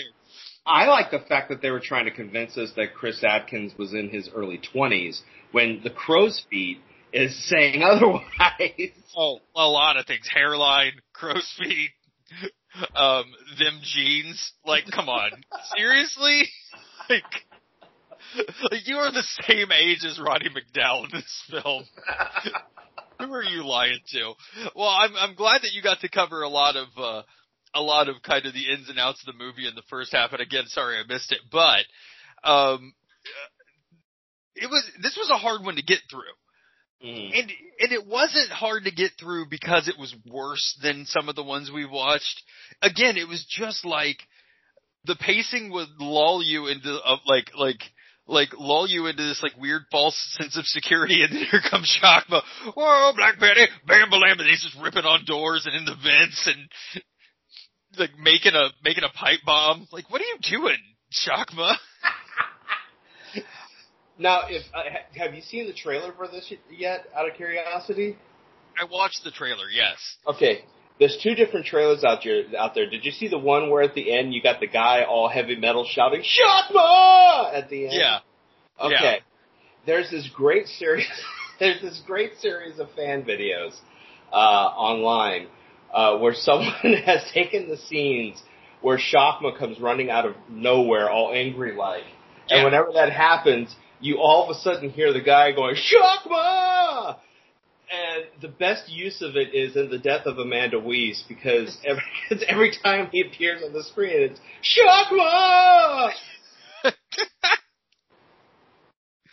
my favorite, my fa- I love Shakma rip, like banging on doors. My favorite scene in the whole movie was him wrecking that lab, just apropos of nothing. Just Shakma wrecking a lab. Like we need some B footage. Throw him in that lab, piss him off. just let him wreck it. But my favorite thing that Shakma does is run down a hallway, stop, and inevitably look up and to the right with this. uh the, the closest a baboon's face can get to Ho, don't do it just like, mm-mm, what is that? Mm. just take off. It was great. It was great. Um, also, uh, what was Richard was the uh, was the the the meathead jock guy, right? yes. Yeah. Nemesis. Yeah. Oh man, yeah. This movie, and let alone the fact that it revolves around a a a uh, a live a LARP, a live action role playing game. At which time they brought a guy's younger sister in and made her the princess and made her stay in the top of this laboratory. Yeah, and it's like when all of it's all going on, and they're like desperately looking to make sure she's alive. She comes stumbling in with a slice of key lime pie. Like what? Yeah, she doesn't know. They, they, well, again, another criminal, ne- criminally negligent thing that Roddy McDowall did was cut off like half of the place, like, like you know, lock a bunch of doors so you can't get out, and then uh, stick somebody up top that i- no way of communicating with anyone. Like you Yeah. can't go further without this weird computer program that we wrote. It's a weird movie. It's it's Mazes and Monsters meets Predator meets uh Cujo. Yeah, and what do you what did you think of that Commodore Amiga uh, video game that they were the software that they were using for this game? I want to know why they put it in a blanket fort. That's what I want to know. They, they hid it inside of a blanket fort. Um, was the game's sole purpose to give the answer to one question? I don't know. It was never really explained. All we know is is that this medical teacher felt it was a great idea to have um, Christopher. I mean, it's implied that Christopher Atkins came up with the game, and thought it was a great idea to uh, have Christopher Atkins talk him into utilizing this um, lab that's filled with live wild animals for a LARPing game. And I mean, even though the meat jockhead guy is the meat jockhead guy, he did say something smart and intelligent when you know he was setting everything up, and he was like, "Well, I wanted to leave the lights on in the lab with the animals and the electrical stuff because you know safety reasons." And Roddy McDowall's like, "Oh no, those are supposed to be the caverns. It's supposed to be dark and mysterious." Yeah. Just like, Yeah. okay, OSHA is not going to like this. No asses will be in seats for the 25 minutes of the movie at which Not Topanga throws forks at a 1986 Camaro. I know. It's just like, okay, how am I going to get her attention? I'll throw forks. through this through this uh, metal slatted window. Jesus, it was a, it was a, it was it was well worth watching. I'll say that it was well worth watching because seeing Shakma lose his mind every fifteen to twenty minutes brought me much joy, and the final and the final uh, the final uh, Predator standoff was fantastic. Oh, Chris, oh, oh, yeah, Christopher Atkins d- showing his male dominance to Shakma. Is- arm wrapped up i with a bite sleeve and then a spear and uh he worked up some traps like Yes. So um, James and I were talking about this, and I wanted to throw this at you also because so no one, no one apparently survived this this ordeal whatsoever. Uh, which, by the way, when the Topanga character, when it's revealed that she was killed by Shakma, oh you when he carries her when he carries her out of the room lady Yes. in the lady of the lake style you should have heard the audience when they showed this at AGFA. Uh, when that happened, and everyone's like, "Oh, come on!" yeah, when that happened. Um, but I mean, it, it's kind of hinted that Atkins is dying also, even It- though yeah yeah even though he's like, "I won, I won," he's dying. Yeah well, he had Now- his throat ripped out by Shakma Yes. Now let's say somehow, despite having his jugular ripped out by a baboon, um, he survives the night. And Okay. the authorities get there. He killed Shakma and burnt him to a crisp. So technically, that's going to make him look like he just slaughtered everybody in this building. So Yeah. if so, if he survives. He's dead anyway because he's going to the electric chair for a murder he didn't commit. There's a guy uh, in a room with a werewolf mask. Uh, there's an underage girl in a princess dress has been killed. Like, Someone burnt to uh, burnt to death by acid. oh yeah, I forgot about the acid. Yes, the acid. Yeah, his girlfriend ripped to shreds. Who, by the way, I love that he kisses not one but two of the dead girls um, in this movie. Also, uh, uh, let me let me uh, let me take your theory up a slight notch. Okay. The cops show up the next morning. Uh, Atkins is still alive, and Shakma is still alive. And Atkins goes, "It wasn't me. It was the baboon that I stabbed with this knife and set on Ba- fire." so, so you're suggesting Shakma's going to burst out of the oven all like Terminator style at the end of the first Terminator? Uh, He's the predator, dude. I'm not putting it past him. comes bursting out, Shakma! It's it's uh, Friday the Thirteenth. If you want to get real, like he's just you can't keep Shakma at the bottom of the lake. He's coming back, baby. Was this Yeah, the first? Okay, so Cujo. hmm I'll put Cujo in this category of animal slasher films. Yes. I guess Jaws, but Well, Jaws originally was not intended to be, but the sequels made it Yeah. a slasher genre. yeah. Because all of a sudden it seemed like all the sharks were related to each other and purposely after the Brody family. So explain to me what I missed. So here's so uh, here's what I I'm going to take it from the top. All right, Okay. they're doing animal testing in, in Roddy McDowall's uh, Uncle Touchy's puzzle lab there, um, and um, all these students at the Polytechnic Institute are there, um, and this monkey that they think they have tranked after doing surgery on it, I guess Yeah. um, isn't tranked and attacks. Uh, I forget who it attacks. It attacks somebody, Attack um, the head. and so and because of that, they're gonna put they're gonna put the monkey down. But instead of grabbing the euthanasia serum, what do they? What is that? Is whatever they grab the thing that makes Shakma like insane, an insane killing machine? Yes, apparently they grabbed some sort of a hormone that intensified his uh, natural instincts to kill, They And it- that? and it enraged him. That's the explanation that they gave online, and apparently that's what that chemical is that they gave. Okay, Uh, but do they that's- say that- that ever, or is it just? Are we just to assume? Oh, we're just to assume that. Okay, Yes. because we saw the we saw the uh, the Laurel and Hardy uh, mix them up with the euthanasia serum pretty Yeah. clearly, but we didn't know what that serum was. Like they just shot him with something. We're like, oh, okay, and then he's like, Shakma, and then he comes back to life and starts ripping doors Well, off of hinges. well, they assume that everyone. They assume that everyone uh, in the audience who's watching this movie is going to school for the same thing, so they would understand what that serum is. Everybody's gonna have the internet. Everybody's gonna be able to look this up. Especially in 1990. Yeah, why not? You know. Roddy McDowall's gonna sit in his little weird uh, control room in front of a computer saying, oh, "If I had to hear the word over again, we get it. You're playing a LARP. Shut up. Shut up with the overs." Okay. Did Roddy McDowall just look annoyed at everything in this movie? Oh, he had to be in. This is Roddy McDowall, and he had to be in Shakma.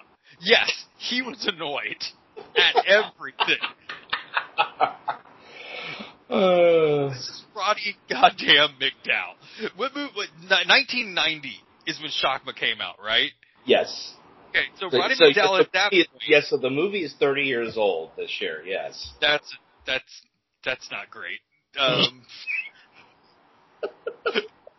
I mean, Roddy McDowall had done some some big stuff by then. I think, hadn't he? Well, he. I mean, well, I mean, besides the Planet of the Apes movie, Yeah. um, he was in the Fright Fright. Night. He was Fright Night and Fright Night Part Two. Uh, he was in Class of 1984. Uh, well, he was in Laser Blast, but that's like he he obviously needed to pay a bill to be in that movie. Uh, but yeah, Fright Night, Fright Night, uh, Fright Night actually helped kind of like give a boost to his career actually because um, yeah, a lot of uh, he uh, a, a new fan base basically discovered him with Fright Night. Fright Like he Night had been, Two. he was a he was a Hollywood mainstay. oh from yeah, the from the early '70s, even before well, that, even, really. even but- before that, when he was a kid, he when he was a kid, he was in a, a movie called The Boy with the Green Hair, and which really shot him to the stratosphere because it was a movie that basically explored la- uh, racial inequality and stuff. So, Yeah, I mean, Roddy McDowall's always been a major player in Hollywood. So, And then is- he had to do the ultimate- yeah, this is the ultimate in stunt casting. It really is. This is yeah. This is an. It feels like an insult. It feels like they cast him as an insult. This is like uh, bringing back uh, what's her face for the Rage, Carrie Part Two. Uh, yeah, this feels like an insult. This feels like uh retribution for something. So yeah, he wasn't having any of this shit. Like any of this movie was not that he did not. He, there was no one, no one with a name was on this. I, I guess Atkins, you know, after a fashion, but I mean oh, he's oh, don't don't forget in the trailer we found out that he won like Best Young Actor award at some film festival. So you know they they wanted to boost that up for us. Well, I mean, he had done Blue Lagoon ten years before this. And he was on Dallas. You know. I guess that's where he learned how to make a bite sleeve and a spear. No, he learned that from working with Kristen McNichol on the pirate movie. Oh, that's right. He was in the pirate movie. Oh, I forgot. So yeah, I mean, uh, he that I mean, when you're working with Kristen McNichol, that's you know what you need to do. You need to I mean, I asked learn you. how to create a bite sleeve. I mean, I asked you if um if uh this movie got a major release. It got like a minor release in theaters, and then um, after they realized that this movie was really not going to go anywhere in the movie theaters, they decided to um, throw it onto home video at that point. So it was a Roddy McDowall pretty much straight to home video release. I'm sure exactly. Yeah, pretty much. Yeah. thrilled about this thing. Oh, you know he was. I mean, he was doing. Um, I mean, at the time, he was doing a lot of voiceover work and everything. I mean, mo- Yeah. most most famously, his work on Batman the animated series. Uh, Yeah, but Pirates of Dark Water. yeah, and Pirates of Dark Water, But still, yeah, this is. Um, yeah. I I don't I don't dislike it. Okay, I don't dislike it. Hey, at least Amanda Wyss spun this out into a re- a reoccurring role on Highlander the series. Now- I I don't dislike this film. I really don't. I I think that uh, I it was enjoyable to watch, especially just for the the insanity of this baboon. Whatever they did to, to whatever mess they had to give this baboon in the '90s to make it act that way, like good on them. I don't usually say that. I'm not for. Especially since when they were doing the close-up shots of the baboon, he's just like, hey, I'm, I'm just gonna sit here and eat on my fruit. Yeah. And then and then cut to a scene of him uh ripping a like like uh, Lou Ferrigno with the Incredible Hulk like just ripping a, a car door off of a gremlin. Like what? Now, right, can we talk about the Paul Lynde Halloween special? before we do, um, I'm going to share this through our Skype conversation here. So I'm going to send All this photo. I want to show you a, the poster that was made for Shakma. All right. And looking at this poster, I want you to tell me if the movie that we watched is also the same movie that's being advertised in this poster. No, the movie they set up at the beginning of the movie wasn't the movie we got in the film. All right, you ready? Yeah. Sending the poster now. Okay. All right. It has arrived in our Skype chat. What? What is that? Now, now, does that not look like they're setting up for like a PBS children's version of Yes. the X Files? Yes. I didn't realize they made a third season of Erie, Indiana, but God bless them. It's like Square One Television presents Shakma. no, it does. It looks like it looks like some uh some some kind of PBS kids show, like like like uh solving mysteries. It's like a Nancy Drew type show. Little That- do they know, a monkey's gonna murder somebody and rip his face off. That's the poster for Shakma. That's wild. That's wild. Do you think that bow tie was uh, Roddy was uh was uh, a cat was a was a choice was a McDowall choice? Oh, I think that came from his own collection. Yeah, I think he, I think, I think he supplied. I think everyone in this movie supplied their own costumes. I think there was no costume. Just wear what you're wearing. whatever's in your closet. The We're gonna have a lock in. The Topanga girl's like, "Yay! I have this Ren Fair outfit I can finally wear." She's like, I did summer stock. I was in the Young Actors Workshop production of The Princess Bride as a background dancer. I can finally wear this. I do Tempest in front of the mirror. I can wear it. What shock am I gonna wear? Stupid shit. Stupid shit. I love it. I love it. So, it is yes. exactly what this. It is exactly what what we do this show for. That's Yes. That's what it comes it comes down to. And so, yes, now we can finally talk about the Paul Lynde Halloween special. So, and this being Halloween, I wanted to do something extra, and I'm glad that this is on uh, Amazon Prime because this thing had been lost for years. And Wonderful. Paul Lynde had, had during the 70s did a lot of television comedy specials, and he only did one Halloween one, and this was it. And it was a ratings hit. So no one understands why it's been lost all this time, but some someone finally found a copy of it. They tried restoring it as best as they could, but as you can see, they really couldn't. So they said, you know what, let's just get it out there for people to rediscover. And now it's become this giant cult hit because of just how over the top silly and ridiculous it is. Good And- though. And, be- and because of the fact that it was the television debut of Kiss. Uh, yeah, and, and like I said to you off offline, uh, I think that this the the Paul Lynde Halloween special featured more Kiss than Kiss in the Phantom of the Park. it's just like here's a Kiss song and another Kiss song. Let's have a disco. Who wants Kiss to play? Hey Kiss, let's have an interview with Kiss. Is that Beth? Kiss. It's like what? Why is there so much Kiss? I want to say on top of the other, as silly and goofy as it is, it's good. Mm-hmm. And I told you this, you know, uh, you forget if you're of a certain age, even if you're not, you watch one of these specials, whether it's a Donny and Marie thing, or whether it's a Paul Lynde thing, or whether it's Sure. share any of the, yeah, any anything Johnny where it's like a, a special where there's going to be jokes, there's going to be musical numbers, there's going to be sketches, you know, um, y- uh, any kind of variety show. Mhm. Nowadays, the only the only thing that has gotten close to it was the there was a variety show that Martin Short and Maya Rudolph did. Um, what two years ago now that was on uh, NBC that was that was good.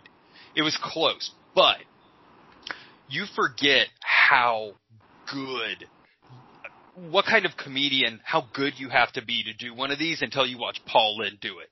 Yeah. Making bad jokes good, making good jokes bad on purpose. Everything from the cold open um, with Margaret Hamilton, where they where he keeps uh, missing what holiday it is, which is a great. It was a great cold open to the musical number uh, down, you know, down to the down to the meat of the uh, of the overarching umbrella story. Um, it was just great. It was it was heartwarming to watch. I suggest everybody watch it. It's a wild time. This takes us back to a simpler time, and oddly not problematic at all. Yeah. You know? I mean, I mean, I guess the only thing that I would like just shake my head on with this is that, and this is again only in the '70s, would someone like the actress who played Pinky Tuscadero Oh, on yeah. Happy Days, and who is billed as Pinky Tuscadero, yes, be considered like a major star on this. I mean, it's like, no, okay, we have Betty White, we have Tim Conway, we have Florence Henderson, we've got Kiss, we've got, you know, Tim you got all, Conway, you got, for God's sakes. you got Billy Barty, you got Bill, you got uh, Billy Billie Hayes, who is from Broadway and at the time was known for H.R. Pufnstuf. You got Margaret Hamilton. No, this stars Pinky Tuscadero, and then these other people. Yeah, I mean Tim Conway in '76, you couldn't escape Tim Conway. You could not. It's like Jonathan Winters. Oh, yeah. In the late seventies and early eighties, there was no- you want to talk about a household name. Like your your house was probably named Tim Conway. That's how much of a household name Tim Conway was. And then Pinky Tuscadero doing disco. Uh, I will go out on a limb and co- say, Na- gnashing her cocaine Yeah. teeth. yeah, I was gonna say coked out of her gourd. um, no, I no. To understand, I say it's good because it's very good. Also, there were a lot of weirdest shit choices in it that were amazing. Like I'm having Florence Henderson sing a disco version of that old Black Magic. yes, in in this in a slinky, uh, like evening gown, black sparkly evening gown. Like, wait, this is this is Mrs. Brady. um, Betty White, who shows up as as, as Miss Halloween, uh, Miss Halloween 1976. Yeah. it looks exactly the same as she does now. it's just like holy shit. And then you know the witches who uh, the first, the fact that they decided to have Witchiepoo from H.R. Pufnstuf be the sister of the Wicked Witch of the West from The Wizard of Oz, I was like, okay, that's a choice. Uh, Right. But you know they get they grant Paul Lynde three wishes, and he you know he does his two wishes. Then he allows his th- third wish to be granted to the witches for uh, you know basically giving him a good time. And their biggest wish is to go to a disco. Yeah, we've never been to a Hollywood disco. So they want to go to a Hollywood disco, and the Hollywood disco we get is basically what if Alice Cooper hired Bob Mackie to design his Halloween party? and the result is the second half of this special. Um, during the first half, we get to see Paul Lynde's wishes, and what does he wish for? His very first wish to become a rhinestoned, emblazoned truck driver. And and again, you know, for anybody that were listening that's under the age of that's 30 or under, in the late 70s, early 80s, long haul truck drivers were all like I can't think of a profession now that you could compare to like the popularity of just long haul truck drivers in pop culture. IT, I think. Yeah, maybe. But you know, you had some, you had your Smokey and the Bandits, and you had your Wichita linemen, and you had your you know got a great big convoy. Yes, yeah, Convoy. Yeah, exactly. And Kris Kristofferson. And, uh, Convoy is what really sent it into the stratosphere. It really did. Convoy and Smokey and the Bandit definitely sent the idea of a truck driver through the stratosphere because then we got stuff like Smokey and the Bear and uh, you name it. I it was just it was all of a sudden this weird fantasy job out of nowhere. yeah, where his his arch nemesis was just uh, Tim Conway doing different versions of truck drivers. Yes. And I didn't know, I didn't realize that diner rules meant the first person that gets to the diner gets to marry Pinky Tuscadero, but Yep. I'm sure Fonzie was not happy about that. I'm, sure. What about his? I, I want to hear your uh, your take on uh, on the second wish. wish number two, where he's the the sheik seducing um, the the the Westinghouse Frigidaris. Yes, which was that is that is the hottest take. That is the best roast. I think I wrote it to you, and I can't I can't find it in my link. That line, that actual line, was just fantastic. Um, whatever. The the part that made me laugh the hardest is when he was like talking about how he's going to seduce her, and he he gives her like this passionate kiss. And she hasn't moved a muscle, and after he's done, she's still in the same position. She's like, "I'm waiting," and he's like, "God, that's cold." Yeah, the Westinghouse Frigidaris. You're right. You, you nailed it. Yeah, that is the line. I was like, that is a great line. yeah, it was, it was, uh, it was, and then the third wish, of course, was that. But the whole, the, the, the whole thing was these two witches had to lure Paul Lynde to, uh, to this, uh, witch house, this manor, Um, and, and what I can only imagine is uh, ups, upstate Los or upstate California. I don't know where it's supposed to be. Uh, maybe somewhere in East Pasadena or something. I don't know. I mean, there was a great bit, by the way, that we haven't touched on. It was it was a it was a longer short bit. It, it, it, they they kept making it a callback joke to the uh, buzzard that's sitting out front named Rover oh yes, that barked. yes, It's great. It's down great. Rover. It's great. Like they did the, the interview. So so yes, let's go to Kiss because Kiss gets. Uh, Well, how does Kiss get introduced? There is one more joke that just seemed like it was an ad lib and it worked really well. It's when Paul Lynde, real, you know, realized that he had been kidnapped by these witches in order to help with uh, their public image, and he's like, "No, never mind. In fact, I think I hear my cab outside." And he goes running outside, and Rover barks at him. He goes running back in and says, Yeah. "Driver couldn't cash a 20. The driver couldn't cash a twenty, and Betty White riffing on all the different Pauls they could have got, but they got Yeah. Paul Lynde. Paul Perdone. you get me, Paul Lynde? Les Paul. Just Yeah. Well, You he's Paul. said that's Paul. It's like, wow. like he was available.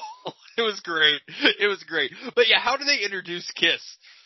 Okay, so Kiss is. So, so they asked Paul if he wants to hear some chamber music, and he's like, "Oh, it depends. depends on whose chamber it is." You know. Yeah, a, a great Yeah. Paul Lynde just line. and um, and they say they say, oh, they make very beautiful music. The name is and Margaret Hamilton's like, yeah, the name is Kiss, and Paul's like, not on the first date.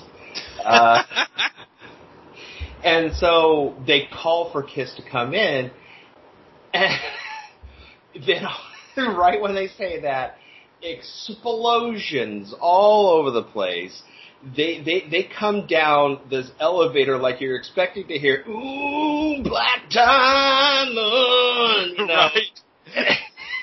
and they emerge ready to rock and roll and they cut to Paul Lynde and he's got this Steve Harvey what the fuck look on his face Yeah.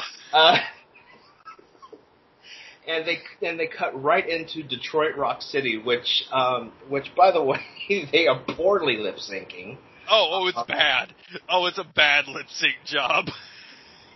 And um, I, I I feel so sorry for the people on the set because there's so many. I mean, with all with with their performances, there was so much fire being on the set. I'm just like, oh, you you know they were nervous this whole time, making sure that an accident doesn't happen, especially when they had the audience close to the pyrotechnics.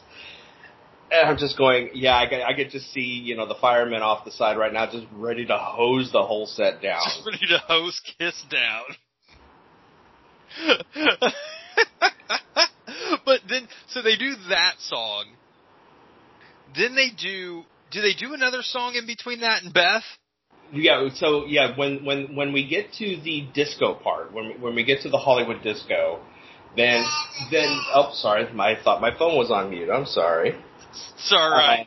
Uh, so they they get to the disco part and they want to know what's the difference between an oldie and a goodie and a number one with a bullet and I forgot what the other phrase is and of course Paul Lynde uses this, this as an opportunity to be Paul Lynde and then he points at Kiss and he says they're number one with a bullet. And this song is a big hit right now. It's called Beth yeah. And then they cut to the every performance of Beth that I've ever seen is the same. Because it's apropos of nothing. It comes out of left field, and you cut to a piano and a guy in cat makeup and a bunch of candles, yes. And you're just like, oh, we got Beth. Beth, I hear. Just Yeah, and then, Beth Beth Beth performs out of nowhere, and I was just like, God, you really could not escape this goddamn song. Given it at the time, good lord. Um, so you know they perform Beth, and then um, Paul Lynde talks with Kiss, and uh, you know he asks um, Gene Simmons who does your makeup, and they're like, we don't wear makeup. yeah, that, yes, I- yes, they did do that. you you could tell that they're there, yet Paul Stanley didn't want to be there. out of all of them who looked like they didn't want to be there, he was the one who didn't look like he wanted to be there. Mean, Me, me, um, Gene was just being Gene, Yeah, so uh, Gene and Paul 100% did not want to be there. especially Paul. Yeah, the the look on their faces was was just. We have to be on this the, the set of the Donny and Marie show, perform, performing Detroit Rock City Beth, um, and then what is the what was the third song they did? I can't remember what the third song was that they performed, but yeah, they immediately performed one song after they were done with their banter with uh, Paul Lynde. And there was another like he- uh, heavy rock song. I, it's too bad this didn't come out during the time of I Was Made for Loving You because it would have made sense to perform that since they were at a disco and that is technically a disco song. Um, but yeah, I can't remember what the third song was. Let me see if I can find it. Well, whatever the last song was, it ended with Gene blowing fire, Yes, which doesn't seem safe at all. Yeah, it's him blowing fire because you know they couldn't do the the blood effect, basically. So, Yeah, that's true. That wouldn't have gone over very well. but uh, let's see here if I can find out. It is uh, do, do, do, do, Beth, King of the Nighttime World. That was the Ah, yes, yes. and then and then after that, after they perform King of the Nighttime World, then we get to uh, it's like coke coked out of her head, Pinky Tuscadero. Oh, doing some banter with Paul Lynde, and then they start singing and line dancing to Disco Baby. yeah. It's like, hi, Paul. You want to do, do to do a dance? Do you want to do a dance, Paul? Dance, dance. Can I? Can I do it? Yeah, I'll show you how. You just gotta step over. Ah, yeah, yeah. And it's like, what She- is going She was all teeth. Was, and the thing is, is I'm wondering if they, because because it's obvious the song "Disco Lady," which was an actual single, but she's calling it "Disco Baby," and I'm like, okay, was this a blooper they just decided to keep because she couldn't get the lyrics? They couldn't get it right. They, I wonder how many takes of that they did, and they just, she just could not. Yeah, Paul, let's do a dance. Okay. Ooh, ooh, this is, this is rough. and then let's not forget we have Billy Barty as the house servant. Oh yes, of course. The, the, the, the, the put upon house servant this whole time. There's a couple of short jokes made at his expense. Uh, but, you know, he gets back, uh, of course, in his in, inimitable style. Um, but, yeah, I, I love that this was, you know, at a time where they weren't afraid to go not only corny with the humor, but a little dark with the humor, because there's a scene where, um, where Billy Barty has to feed and take Rover for a walk, and Yes. you you hear violence off stage, and he comes back out with like a couple of scratches and his clothes completely torn to bits, and you know they weren't afraid to go with jokes like that back then. Yeah, no, and and the thing was, they definitely pushed it to kind of the the line, but never crossed it. Like I said, into anything necessarily problematic. And I think that's because Paul Lynde is so good at delivering a joke, and especially where he's where he's from. You know, where the place that he was telling the jokes from was, you know, um, it, it just never it never crossed that line into something where I was like, ooh, ouch. Like I watch a lot of that stuff now, and I'm like, ooh, yeah, that's rough. And this one never got there. Like it was just it was just good fun.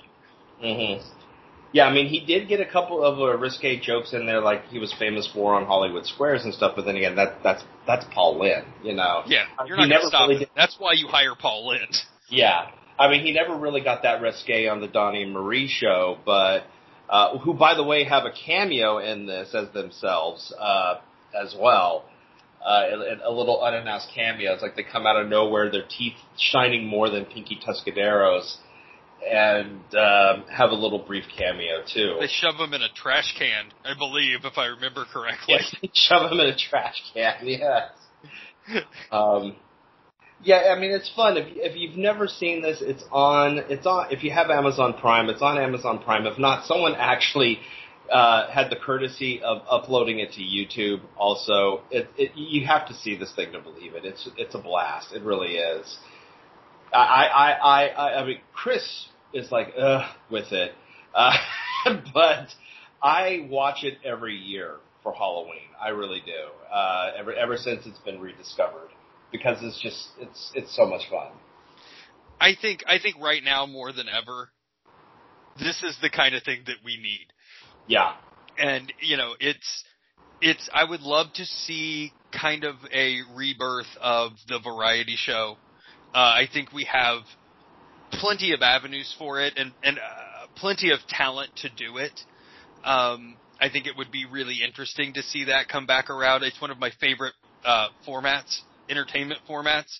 Uh, I, I would. It's just something I would really love to to see come back. I don't think you'll ever be able to do it the way that Paul Lynde did it, or Jonathan Winters did it, or you know any of any of the the classics.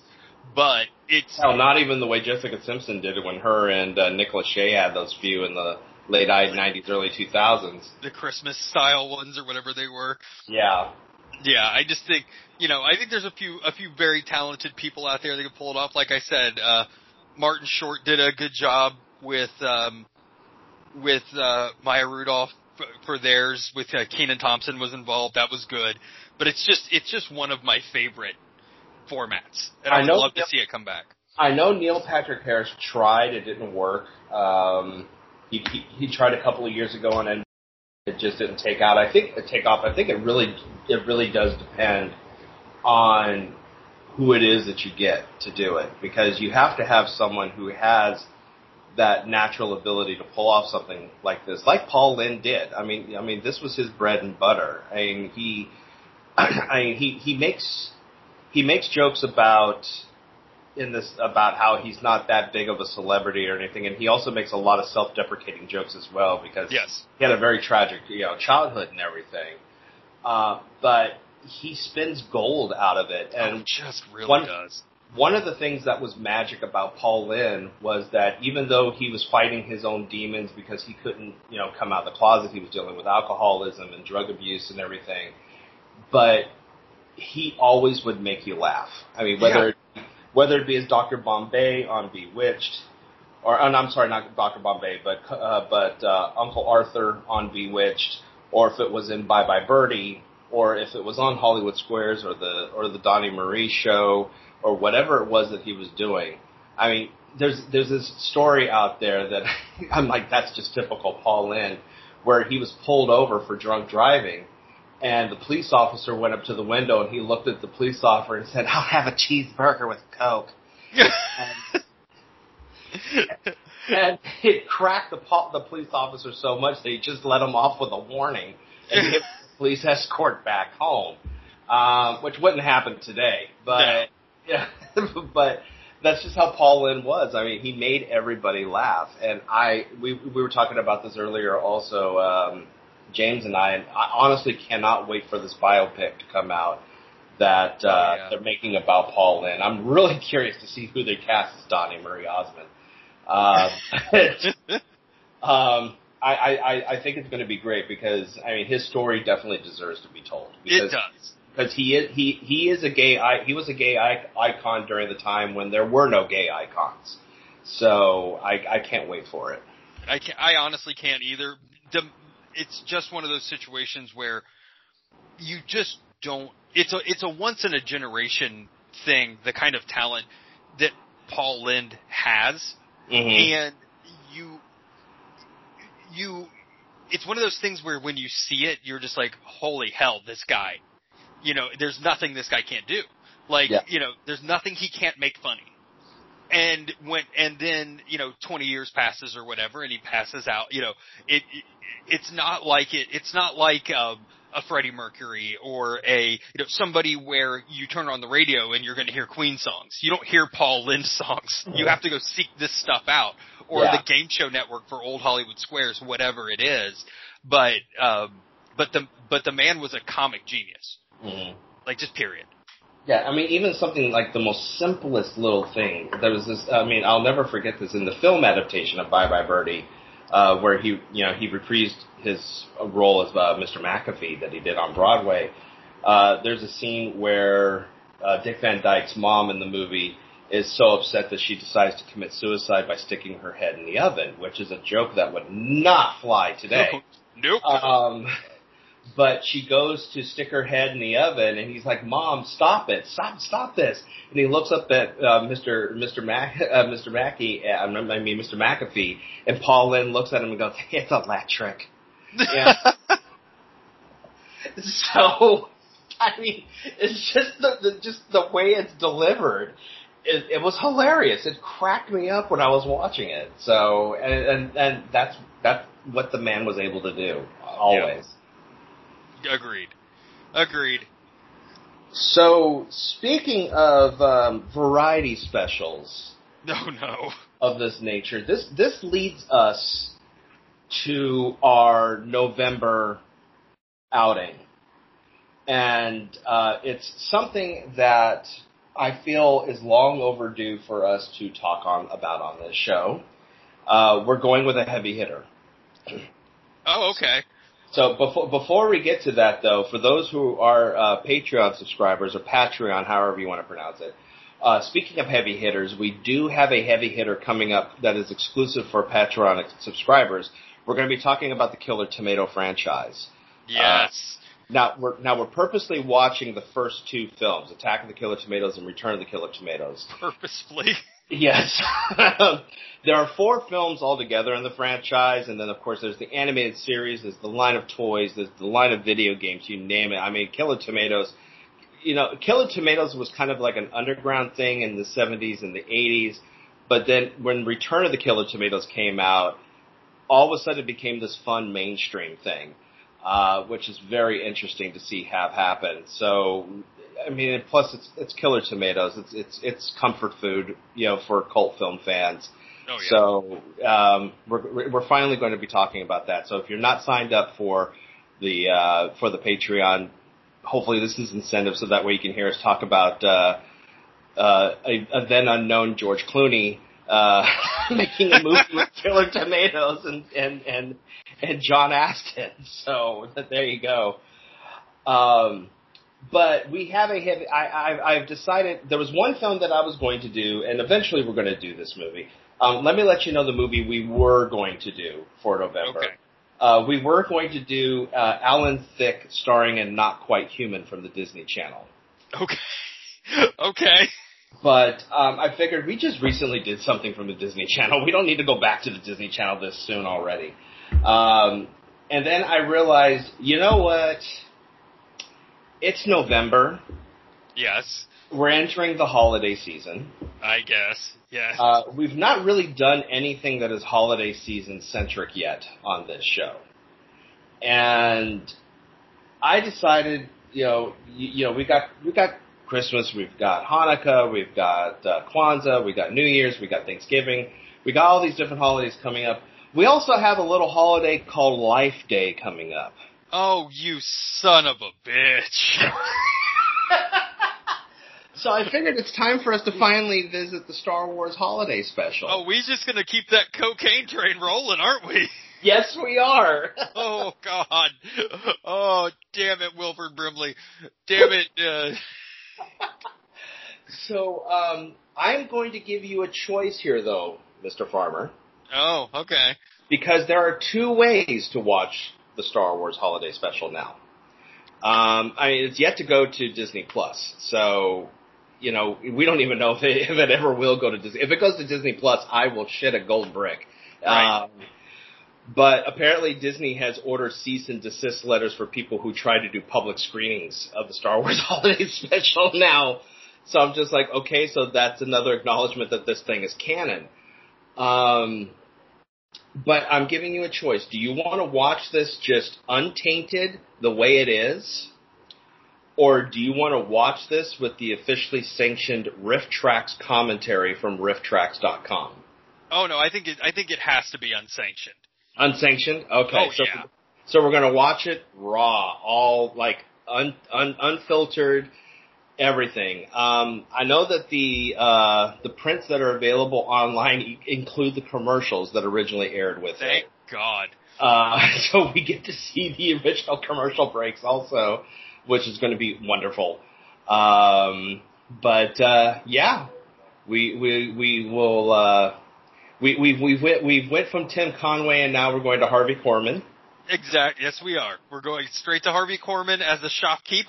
hmm Uh, we're going from Betty White to Bea Arthur.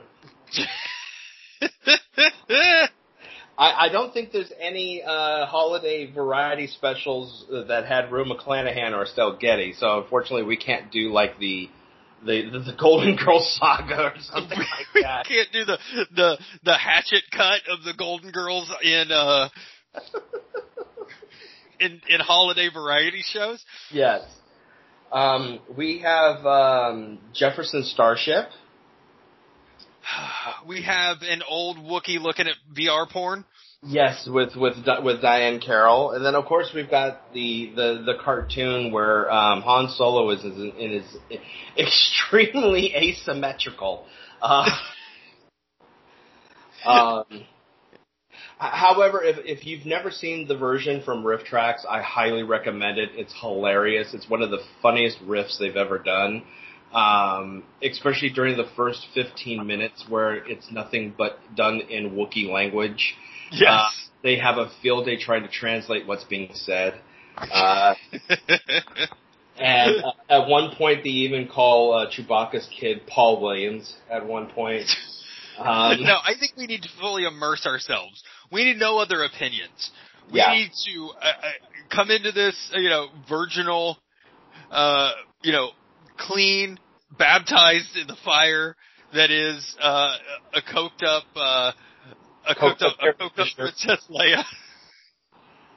coked up Carrie Fisher, and it's like, okay, so we, uh, so um, Mark Hamill, let's just make him all kabuki like. Let's, you know, let's, you know, screw what he looked like in the first film. Let's, you know, just doll him up. Yeah, let's really let's make it. This is for TV, right? We gotta we gotta put the we gotta we gotta make him up for TV. It's different. Yeah, whore him up. Yeah. I have been dying to talk about this movie with you, or not, not even a movie. It's a holiday special. I've been dying to talk about this with you. So I'm like, you know what? November 18th is Life Day. Let's get this out by Life Day, and we'll take it from there. Yeah, I have a bad. I think I still have a bad bootleg of this somewhere. What, what, what, what good-natured Star Wars fan does not have a bootleg copy of somewhere of the Star Wars Holiday Special? It was one of those where I was at a comic book convention and some guy on a, in a booth in the back corner had a TV, like a like an old CRT TV playing it, and then he had like awful like burnt CDs of it. Three bootleg VHS tapes for thirty dollars. This is back when you could get not only the Star Wars Holiday Special, but the Phantom edit of the Phantom Menace, and yes. you know yes. all sorts of forbidden, other forbidden things, you know that you couldn't find anywhere else. Yeah, I'm good. Let, let's do that. I'm I'm into this. Awesome. All right, and again, if uh, if you're a Patreon subscriber, look for the Attack of the Killer Tomatoes saga discussion. If you're not, um, you could sign up at patreon.com forward slash so I watched this.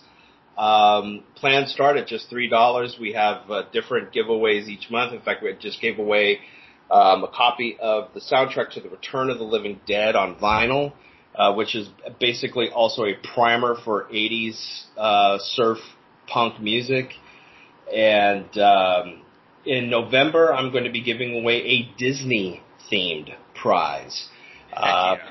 Yes, I haven't haven't haven't exactly decided between which of the two yet, but I can confirm it will be Disney themed. So there you go. And I've got something very fun planned. If I could pull this off uh, for the Patreon subscribers for the prize in December, and I'm still thinking of what to do for December for you, Mr. Farmer. Uh, although, although we may need a palate cleanser after the Star Wars holiday special, so we'll see. after after doing Mother Goose Rock and Rhyme, followed by Shakma, followed by the Star Wars Holiday Special, we may need a palate cleanser. So. Uh, well, here's the thing. There's plenty of Christmas movies that fall into that cult category that Oh, I think yeah. you can find. Yeah. Very easily. All right, gang. Well, thank you very much. If you're curious to see the movie Shakma, uh, it is available for free to stream on Tubi. It is also available to stream for free through Shout Factory TV. If you're an Amazon Prime subscriber, it is there as well. So it is very easy to find a copy of this thing and watch it in all of its what the fuck glory. Yes. So until next time, uh, get ready for a life day and, uh, you know, basically, uh, get your, uh, bantha rump prepared along with your cocaine cookies and join us for it.